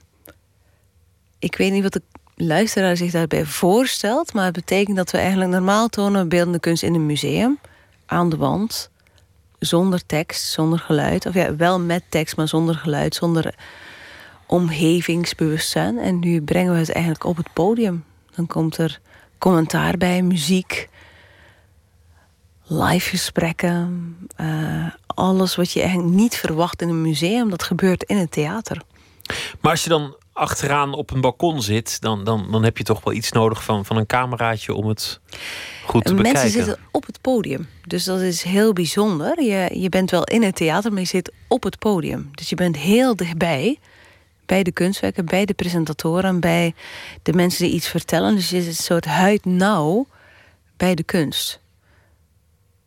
Zegt nou, dat iets? Of, of nou, uh, ik, ik, begin, ik begin me er al wat bij, uh, bij, bij voor te stellen. Het, het is natuurlijk in musea ook al een beetje een show aan het worden. Het zijn, het zijn natuurlijk gewoon uh, meesterwerken die op tournee gaan en als een, als een soort circus af- en aanreizen en, en mensen die erop afkomen. Het wordt, wordt steeds theatraler, het museum. Ja, maar ik denk bijvoorbeeld bij ons, wij blijven heel klassiek. We zijn we tonen kunst uh, aan de muur, op de grond, uh, op een soort uh, sculpturen, maar we gaan er niet live muziek bij vertonen of geuren of dat mensen naast je staan en iets in je oor fluisteren. En dat gebeurt natuurlijk in het theater wel. En ik denk ook dat de kunstshow gaat niet over het soort spectaculaire, over het uh, heel erg sensationeel. Maar het gaat over de directe ervaring die theater je wel biedt. En in theater, in een museum loop je doorgaans alleen. Of met je partner, of misschien met je familie. En dan kijk je. En je fluistert misschien wat, of je, je zegt wat. Terwijl in het theater zit je in stilte, maar je bent wel met acteurs samen of presentatoren. En het gaat heel erg om het moment. In het museum kan het moment heel erg uitgerekt zijn. Van, dat bepaal je zelf. In het theater niet. Daar hebben anderen voor jou bepaald, de regisseur, van wat er precies gebeurt. En dat is het spannende, denk ik, aan de kunstshow. Is van, jij als bezoeker of als... Uh, eigenlijk deelnemer aan de voorstelling hebt geen controle. In het museum heb je absolute controle. Klinkt dat heel beangstigend? Nee, dat klinkt, dat klinkt juist, dat klinkt juist heel, heel leuk en, en spannend en anders. Over jouw loopbaan heel in het kort. Je bent geboren in Brugge. Je bent er niet opgegroeid, maar wel in België op een zeker ogenblik uh, kunstgeschiedenis gaan studeren. Toen werd je in Nederland uh, directeur van De Appel. Ik heb geen kunstgeschiedenis oh, gestudeerd. Dat, wat heb je dan gestudeerd? Germaanse filologie. Dus uh, uh, Nederlandse, Engelse, Noorse taal en letterkunde. Iets heel anders. Ja. Maar, nou, toen, was je wel, maar... toen was je wel al een liefhebber van, van beeldende kunst. Absoluut. Uh, het is mij niet met de paplepel ingegoten, maar ik heb een liefde ontwikkeld voor de beeldende kunst sinds mijn dertiende. Alleen heb ik dat niet meteen omgezet in een studie, want dat was vanwege mijn achtergrond niet meteen mogelijk, maar het was wel aanwezig. Toen kwam je in Nederland bij, bij De Appel te werken. Dat, dat gaat echt over, over moderne en hedendaagse kunst. En daarna ben je naar het Frans Hals Museum gegaan en Museum De Halle in, in Haarlem. Volgens mij is, is een van jouw drijfveren om, om kunst die niet iedereen meteen begrijpt aan de man te brengen. En ik denk dat het heel veel te maken heeft met mijn niet-achtergrond als kunsthistorica. In de zin van dat ik zelf uit een niet-kunstminnend nest kwam. En wel die voorliefde had voor onbegrijpelijke kunst. Of het nu van Matisse was, of van Rembrandt, of van uh, nu dus van Frans Hals. Is dat ik altijd die behoefte had om... Zelf voel ik er iets bij en ik wil dat heel graag overbrengen naar heel veel mensen. En daar heb ik kennis van en kennis over. Die heb ik opgebouwd. Maar tegelijkertijd is mijn eerste primaire impuls is gewoon van emotie, gevoel, gedachten. En, en dat is denk ik ook wat de kunstshow doet. Is van mensen heel dicht bij de kunst brengen. Van ook al begrijpen ze het niet meteen, ook al weten ze er niet zoveel van. Dat je toch een soort gevoel ervoor ontwikkelt. Ook als iets misschien in het, in het begin... een soort huiveroproep van God, dit, dit is niet voor mij. Of, of dit snap ik niet. Ja, want... Ik denk zelf dat hedendaagse kunst en voor mij ook oude kunst... dat dat precies soort de essentie is van kunst. Doet je ergens bij stilstaan... wat je in het dagdagelijkse leven misschien niet meteen ontmoet. En dat is net waarom je het opzoekt. Hè? Want als alles verklaarbaar is, als alles één plus één is twee is... dan heb je geen kunst nodig. Terwijl als je op zoek bent naar dat, die ene andere component... dat uh, kleine element van mysterie, ja, dat is kunst... Maar tegelijkertijd mag het niet zo vervreemdend zijn dat je hem meteen wegholt. En dus denk ik mijn rol als museumdirecteur en vroeger als kunstcriticus is van die um, ambiguïteit of die dubbelzinnigheid een beetje dichterbij brengen. Van dat je er wel wil aan snuffelen, je wil het toch eigenlijk wel kennen terwijl je lichtelijk nerveus voor bent. En daar past zo'n, zo'n kunstshow natuurlijk ook heel mooi bij. Absoluut. Bij dat streven. En die kunstshow is natuurlijk is geen idee van mezelf. Dus van Johan Idema en Nina Volkersma. En die hebben bedacht, soms een beetje recalcitrant en rebels. Van ja, musea doen het niet goed. Wij kunnen het beter. Van we moeten mensen overtuigen dat kunst misschien wel heel dubbelzinnig is en mysterieus. Maar dat het toch iets voor iedereen is. En zij hebben bedacht dat toen uh, een museum toch wel een heel onherbergzame ruimte is. En dat het theater misschien mensen ontvankelijker maakt voor die dubbelzinnigheid. En dat mensen in het theater meer openstaan voor vreemdheid. En dat ze in het museum misschien het meer herkenbare zoeken. En als je die twee dan bij elkaar brengt... de gelaagdheid van de kunst en de, het soort warme bad dat de, de Schouwburg is... dat je dan een soort extra vonk krijgt. En ik ben er wel benieuwd naar. Ik heb het hen vaker zien doen. En dat lukte. In de stad Schouwburg in Amsterdam. En ik hoop dat het ook lukt in Haarlem. Laten we beginnen met uh, de kaarten. Ik wil je vragen om een willekeurige vraag te trekken. Welk werk is nog niet af? Dat is heel open, hè? Welk werk? Kunstwerk? Nou, ik, ik denk dat we het moeten hebben over je eigen werk. Waar ben je aan begonnen dat je nog niet hebt afgemaakt? Uh, ja, mijn werk is nog helemaal niet af. Ik ben nog pas drie jaar bij het Frans Hals Museum, de Hal in Haarlem. Uh, ik kan denk ik daar nog wel dertig jaar doorgaan.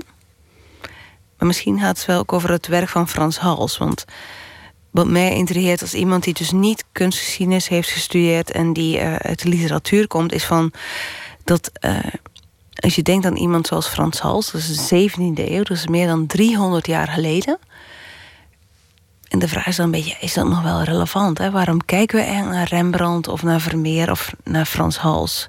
Er zijn zoveel kunstenaars nu, waarom staren wij ons blind op de zeventiende eeuw? En dat is dan toch, denk ik, en daarom doe ik dit werk, is van, ja, dat daarin heel veel vervat zit van wat we nu nog interessant vinden. Frans Hals was bijvoorbeeld een schilder die in zijn eigen tijd populair was, maar plotseling in de achttiende eeuw werd gezien als een soort kladschilder, als een bohemien, als een dronkaard die niet wist wat hij deed. En in de negentiende eeuw werd hij net weer heel erg uh, befaamd en vermaard, omdat uh, kunstenaars, onder andere in Frankrijk, uh, zoals Courbet en uh, Manet, Monet, maar ook de Nederlandse van Gogh dachten van, oh, deze man is, dat is een genie. He, dat is een uh, moderne kunstenaar. Hij heeft zo'n directe toets. Hij heeft zo'n uh, onmiddellijke zeggingskracht. Dat lijkt wel impressionistisch. En dat vind ik heel erg fascinerend. Hoe een kunstenaar uit de zeventiende eeuw in de achttiende eeuw een absolute nitwit was. En dan plotseling in de negentiende eeuw was hij weer de Messiah. Hij was een soort ziener. Iemand die voorspelde wat er in de kunst van de negentiende eeuw zou gebeuren. En dat, denk ik, terwijl het is ook hetzelfde is. Dus het werk is dan misschien mm-hmm. niet meer aangeraakt sindsdien, maar de, de receptie die verandert constant. Dus ja. Het is nooit af. Nee, en dat is denk ik het fascinerende. Van, uh, iets is driehonderd jaar geleden gemaakt. Uh, tweehonderd jaar geleden werd het irrelevant beschouwd. En nu is het weer top of the bill. En dat vind ik denk ik fascinerend aan kunstwerken, aan schilderijen, aan, aan kunstobjecten, is dat ze telkens weer een nieuw leven kunnen krijgen. En dat hun werk dus absoluut nooit af is. Behalve tot het moment dat het, dat het vergaat. Want dat is ook een van de gesprekken die wij in het museum best wel vaker hebben. Eens van, onze taak is om kunstwerken zo lang mogelijk te bewaren. Onze missie is eigenlijk bewaar kunstwerken voor de eeuwigheid. Maar we kunnen ze niet nog tweeduizend jaar bewaren. Want dan gaan ze onttakelen. Een schilderij van Frans Hals, die kunnen we nog wel honderd of tweehonderd jaar bewaren. Maar duizend jaar, dat gaat niet lukken. Want dan blijft er gewoon fysiek niks meer van over. Dus het is een soort palliatieve zorg. Hè? Want je begeleidt die kunstwerken naar hun dood. Maar dat doe je op een maximale manier. Dus je wil dat ze zoveel mogelijk betekenis krijgen tot ze doodgaan. Dus we zijn eigenlijk allemaal een soort, ja, verplegers of verpleegsters. Wat een, wat een droef beeld ook weer.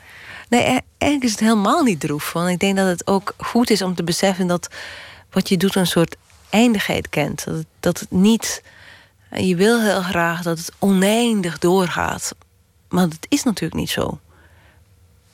Maar tegelijkertijd hoort daarbij dat je het dus maximaal goed doet. Want iets wat nooit stopt, heeft eigenlijk ook geen betekenis. Neem nog een kaart als je wil. Nou. Zijn het allemaal van dit, dat soort vragen? Oh my god. Welk kunstwerk moest gered worden als de wereld in brand staat? Moet u dat echt beantwoorden? Ja. Nou, je zei net dat ze, dat ze uiteindelijk allemaal niet gered zullen worden, maar ze gaan allemaal dood. Ja. Mag ik een cliché antwoord geven? Nou? Ja. Ik denk toch de intocht van Christus in Brussel van James Ensor. Waarom is dat een cliché-antwoord? Ja, dat is waar ik. Uh, je zei het al van. Uh, ik ben onder andere opgegroeid in Brugge, maar daar kom ik niet echt vandaan. Ik heb een heel klein dorpje, de Haan aan Zee.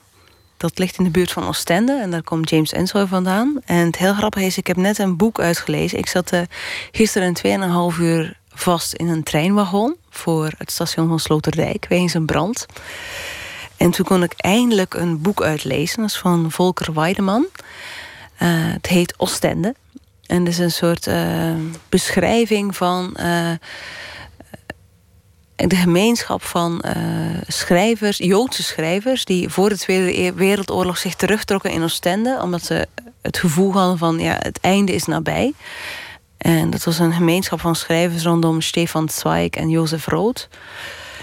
En in dat boek wordt heel mooi beschreven van waarom zij zich van de wereld wilden afkeren, waarom ze beseften van, oh ja, de wereld wordt bruin of die wordt eigenlijk zwart. En wij kunnen daar niks mee, we zijn Joods, we worden vervolgd. En Stefan Zweig, die is dan blijkbaar op uh, aanraden van een uh, Belgische, ik zou hem nu Belgisch noemen, Belgische dichter Emiel Verhaeren, die zei van, je moet op bezoek gaan bij James Ensor. Die woonde toen in Oostende. En Stefan Zweig was eigenlijk best een wereldvreemde man. Die wou eigenlijk de realiteit van de oorlog ontkennen. En die geloofde heel erg in de verbeelding en in fictie. Dus hij is toen het huis van James Ensor binnengestapt. En dan zag je James Ensor zitten achter de piano. En hij vond het heel macaber en heel verontrustend. Die schilderijen van James Ensor, want die waren uiteindelijk toch heel politiek. En die is weggerend.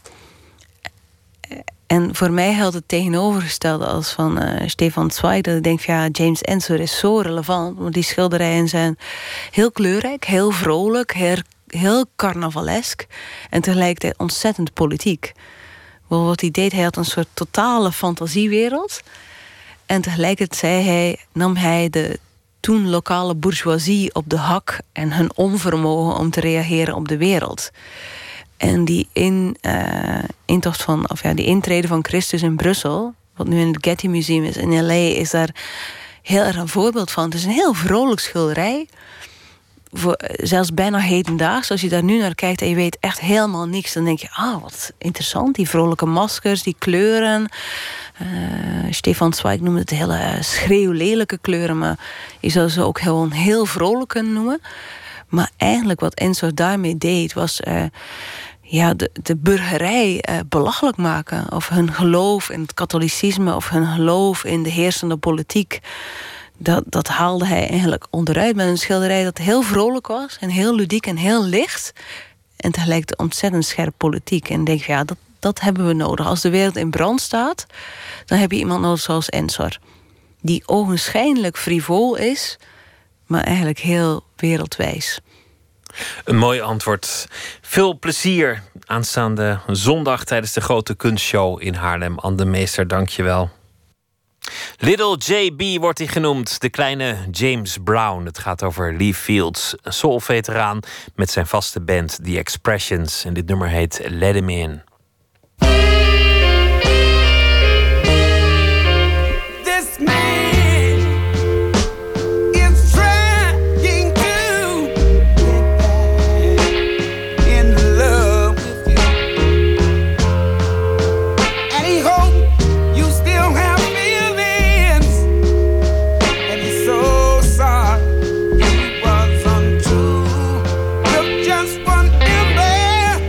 Can we, can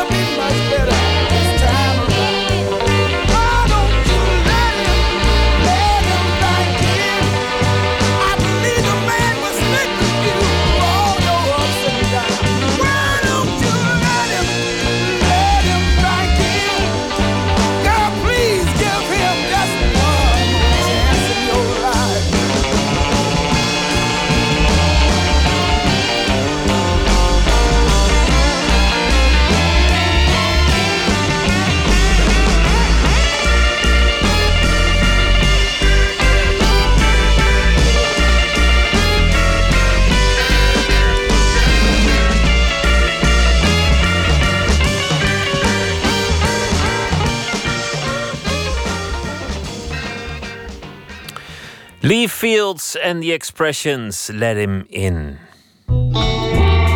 Nooit meer slapen.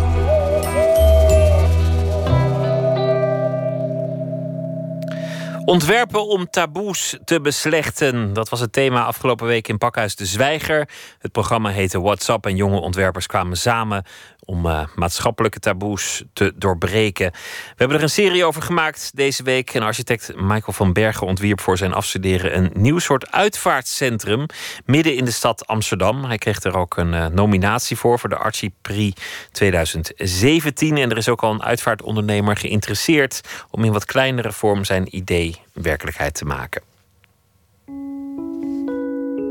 Mijn stelling was dat we eigenlijk de dood verbannen hadden. En uh, het idee van mijn afstuderen is om de dood weer terug te brengen naar de stad. Wat ik wel mooi vond, bijvoorbeeld van uh, hoe dat we vroeger met de dood omgingen, is dat we, in die zin was dat best wel een sociaal collectieve aangelegenheid. Even alles platgeslagen. Uh, je had de timmerman, die maakte de kist. De bakker zorgde voor de koffietafel. Je werd thuis opgebaard. En uh, je droeg met de buren, droeg je samen zeg maar, de overledene door de straat. Hè, waardoor je de, de straat afscheid nam van de overledene. En daarmee ging je naar de kerk. De kerk was ook de plek zeg maar, waar je de geboorte vierde. En ook de plek waar je de bruiloft vierde. Dus in die zin had dat gebouw had, bekleedde heel de cyclus van het leven. En uh, wat je vaak nu ziet, uh, is dat er echt cremato- uh, zijn er crematoria gekomen. En dat zijn toch vaak plekken, enigszins wat sober, uh, sobere ruimtes, uh, waar je echt alleen maar iemand begraaft. Nou, ik, ik kwam er wel... wel achter dat, dat we nog steeds een soort van heel veel tradities hebben rondom de dood vanuit het christelijk geloof. Uh, terwijl we heel veel mensen in die zin niet meer geloven. En, en dan wordt het voor mij als architect denk ik wel interessant. Voor mij was de vraag, hoe kunnen we eigenlijk die uh, gebouw bedenken uh, binnen uh, onze maatschappij, uh, maar ook in die zin letterlijk in de stad, waar het leven en de dood uh, weer samenkomen. En hoe doe je dat dan? Uh, hoe verbind je die twee met elkaar? Naar mijn inziens niet meer door religie, maar ja, door, uh, door andere dingen. Ik denk dat momenteel uh, onderschat wordt wat een ruimte kan toevoegen uh, op het moment dat je kwetsbaar bent. Als je gewoon vaak ziet wat er nu uh, gebouwd wordt in de uitvaartwereld. Uh, Dat is vaak een vertaling van het programma. Dus, dus dat je heel erg nagedacht wordt van, uh, over het ritueel. Uh, hoe, dat, hoe dat dat zou moeten zijn. En dat je dat op een bepaalde manier daar dat koppel aan vierkante meters en aan ruimte. En uh, je, je ontwerpt bepaalde plekken uh, waar je dat zou kunnen doen. Ik, ik vond het wel, wel interessant om, om erover na te denken. Hoe je mensen zou kunnen stimuleren om op een uh, eigentijdse manier uh, met de dood uh, om te gaan. En, en dat had ik eigenlijk als, uh, als doel. Nou, zo'n, zo'n uitvaartstoet. Ik kan me heel goed voorstellen dat die zeg maar, over de grachten zou kunnen plaatsvinden.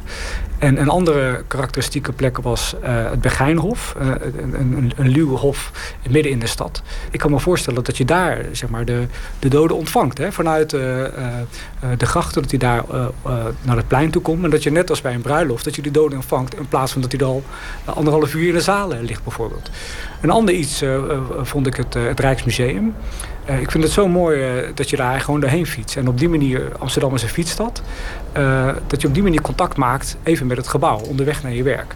Dus uh, uh, mijn gebouw ligt op het Eerste Marnixplantsoen, daar ligt een brug voor. Amsterdammers nemen altijd de kortste route.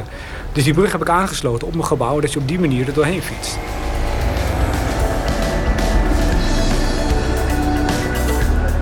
Waar ik achter kwam is dat heel veel mensen het natuurlijk heel eng vinden, de dood. En dat, dat is ook, denk ik wel zo. Te, uh, maar ook, denk ik, door de reden dat het, dat het een beetje van ons afgeduwd wordt. Hè? Dat we het niet meer, bij wijze van spreken, letterlijk uh, op de straten zien. Uh, maar ik denk toch ook wel dat, dat de dood best wel iets kan toevoegen in, uh, in het leven. Als ik naar mezelf kijk, ik ben best wel ge- gehaast. En, en, en op sommige momenten vind ik alles even belangrijk. Terwijl ik achteraf denk van, hé, hey, zo is dat niet. En uh, uh, tijdens mijn afstuderen ben ik in die zin ook mijn, mijn, mijn zwager en mijn ex-vriendin uh, verloren. En op dat moment uh, uh, ja, werkt de dood toch best wel relativerend. Uh, dat je jezelf echt, echt afvraagt, wel, waar gaat het leven nou echt om? En uh, uh, wat is nou echt belangrijk? En uh, in die zin kan het ook iets, iets, iets heel moois uh, brengen, denk ik. in de schil van uh, de gevel had ik bedacht dat je daar de urn, urnen zou kunnen zetten. Uh, mijn wens zou zijn dat dat, zo heb ik dat in mijn renders verwerkt, uh, ge, uh, gekleurde glazen urnen zouden zijn. Waardoor je een, een soort ja, spel krijgt van kleur en licht uh, die eigenlijk altijd ander, anders is op, op een dag. En uh, wat, wat ik denk wat ook mooi is, dat op dat moment, als er 's avonds uh, zou het het licht zichzelf om kunnen keren, dat je in die kapellen het licht zou branden, waardoor ineens die gevel uh, op begint te, te kleuren. Maar ook steeds gedurende de jaren zeg maar, meer verzadigd met kleur, waardoor het, het gebouw dus weer minder statisch uh, daardoor wordt. Ja, want op, als je op die manier door middel van, denk ik, schoonheid en kleur en licht uh, uh, jezelf ervan bewust kan zijn uh, dat het leven eindig is op die manier uh, uh, en dat de dood, zeg maar, ja, hopelijk doet nadenken over wat wel en niet belangrijk is in het leven. En uh, misschien dat dat even het moment is dat je je moeder weer eens even belt uh, om te vragen hoe het met haar gaat. Uh, nee, ja, dus uh, ik denk dat je op die manier uh, ja, dat de dood echt wel iets positiefs kan bijdragen.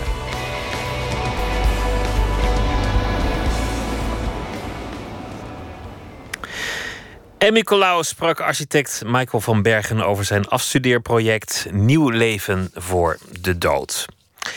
Poëzie van uh, dichter en columniste Ellen Dekwits debuteerde vijf jaar geleden met de bundel De Steen Vreest Mij. Daarna verschenen nog bundels uh, Hooifeest en De Blanke Gave. En ze is ook columnist voor N R C Handelsblad.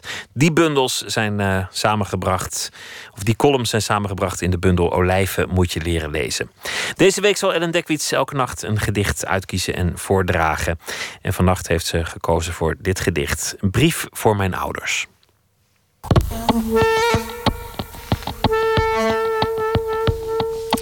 Brief voor mijn ouders. Geachte ouders, vanochtend heb ik toch besloten om van jullie te gaan scheiden. Ik denk dat er nog wel tijden aan zullen breken dat wij weer vrienden kunnen zijn, maar voorlopig lijkt de afstand me verstandig en voor alle partijen fijn. De PlayStation mag naar papa, het tosti-apparaat is voor mij.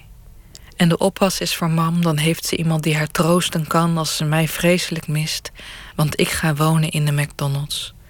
Een scheiding maakt niet het bestaan van alle betrokken partijen slechter.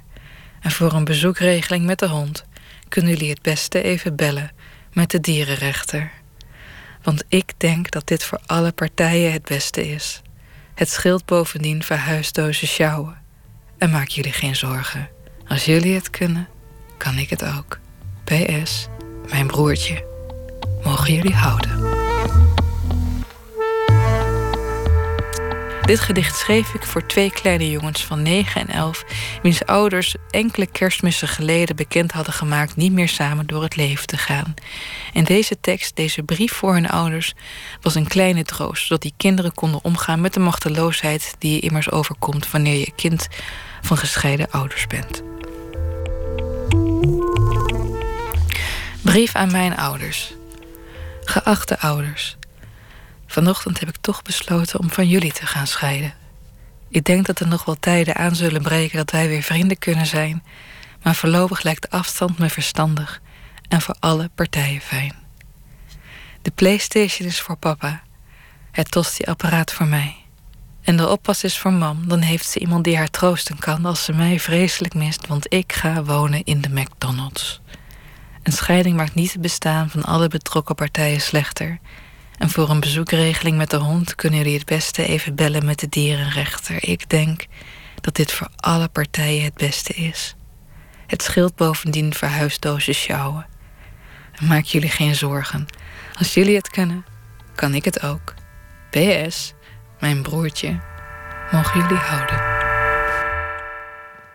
Brief voor mijn ouders, een gedicht van Ellen Dekwits die het zelf voordroeg en toelichtte. Morgen zal ze weer een gedicht uitkiezen en voordragen in Nooit meer slapen. Dan zit hier Nicole Terborg en zij zal praten met de Vlaamse striptekenaar en illustrator Judith van Istendaal. Samen met de Spaanse schrijver Marc Bellido maakte die een graphic novel, Miquel, over een Baskische snoepverkoper die besluit bodyguard te worden. Een verandering van beroep in een graphic novel. Dat allemaal allemaal morgen in Nooit meer slapen. Zometeen op N P O Radio één kunt u luisteren naar De Nachtzuster. Het concept is bekend en Astrid zit er al klaar voor. Ik wens u een hele goede nacht. Ik hoop dat u morgen weer luistert. Graag tot dan.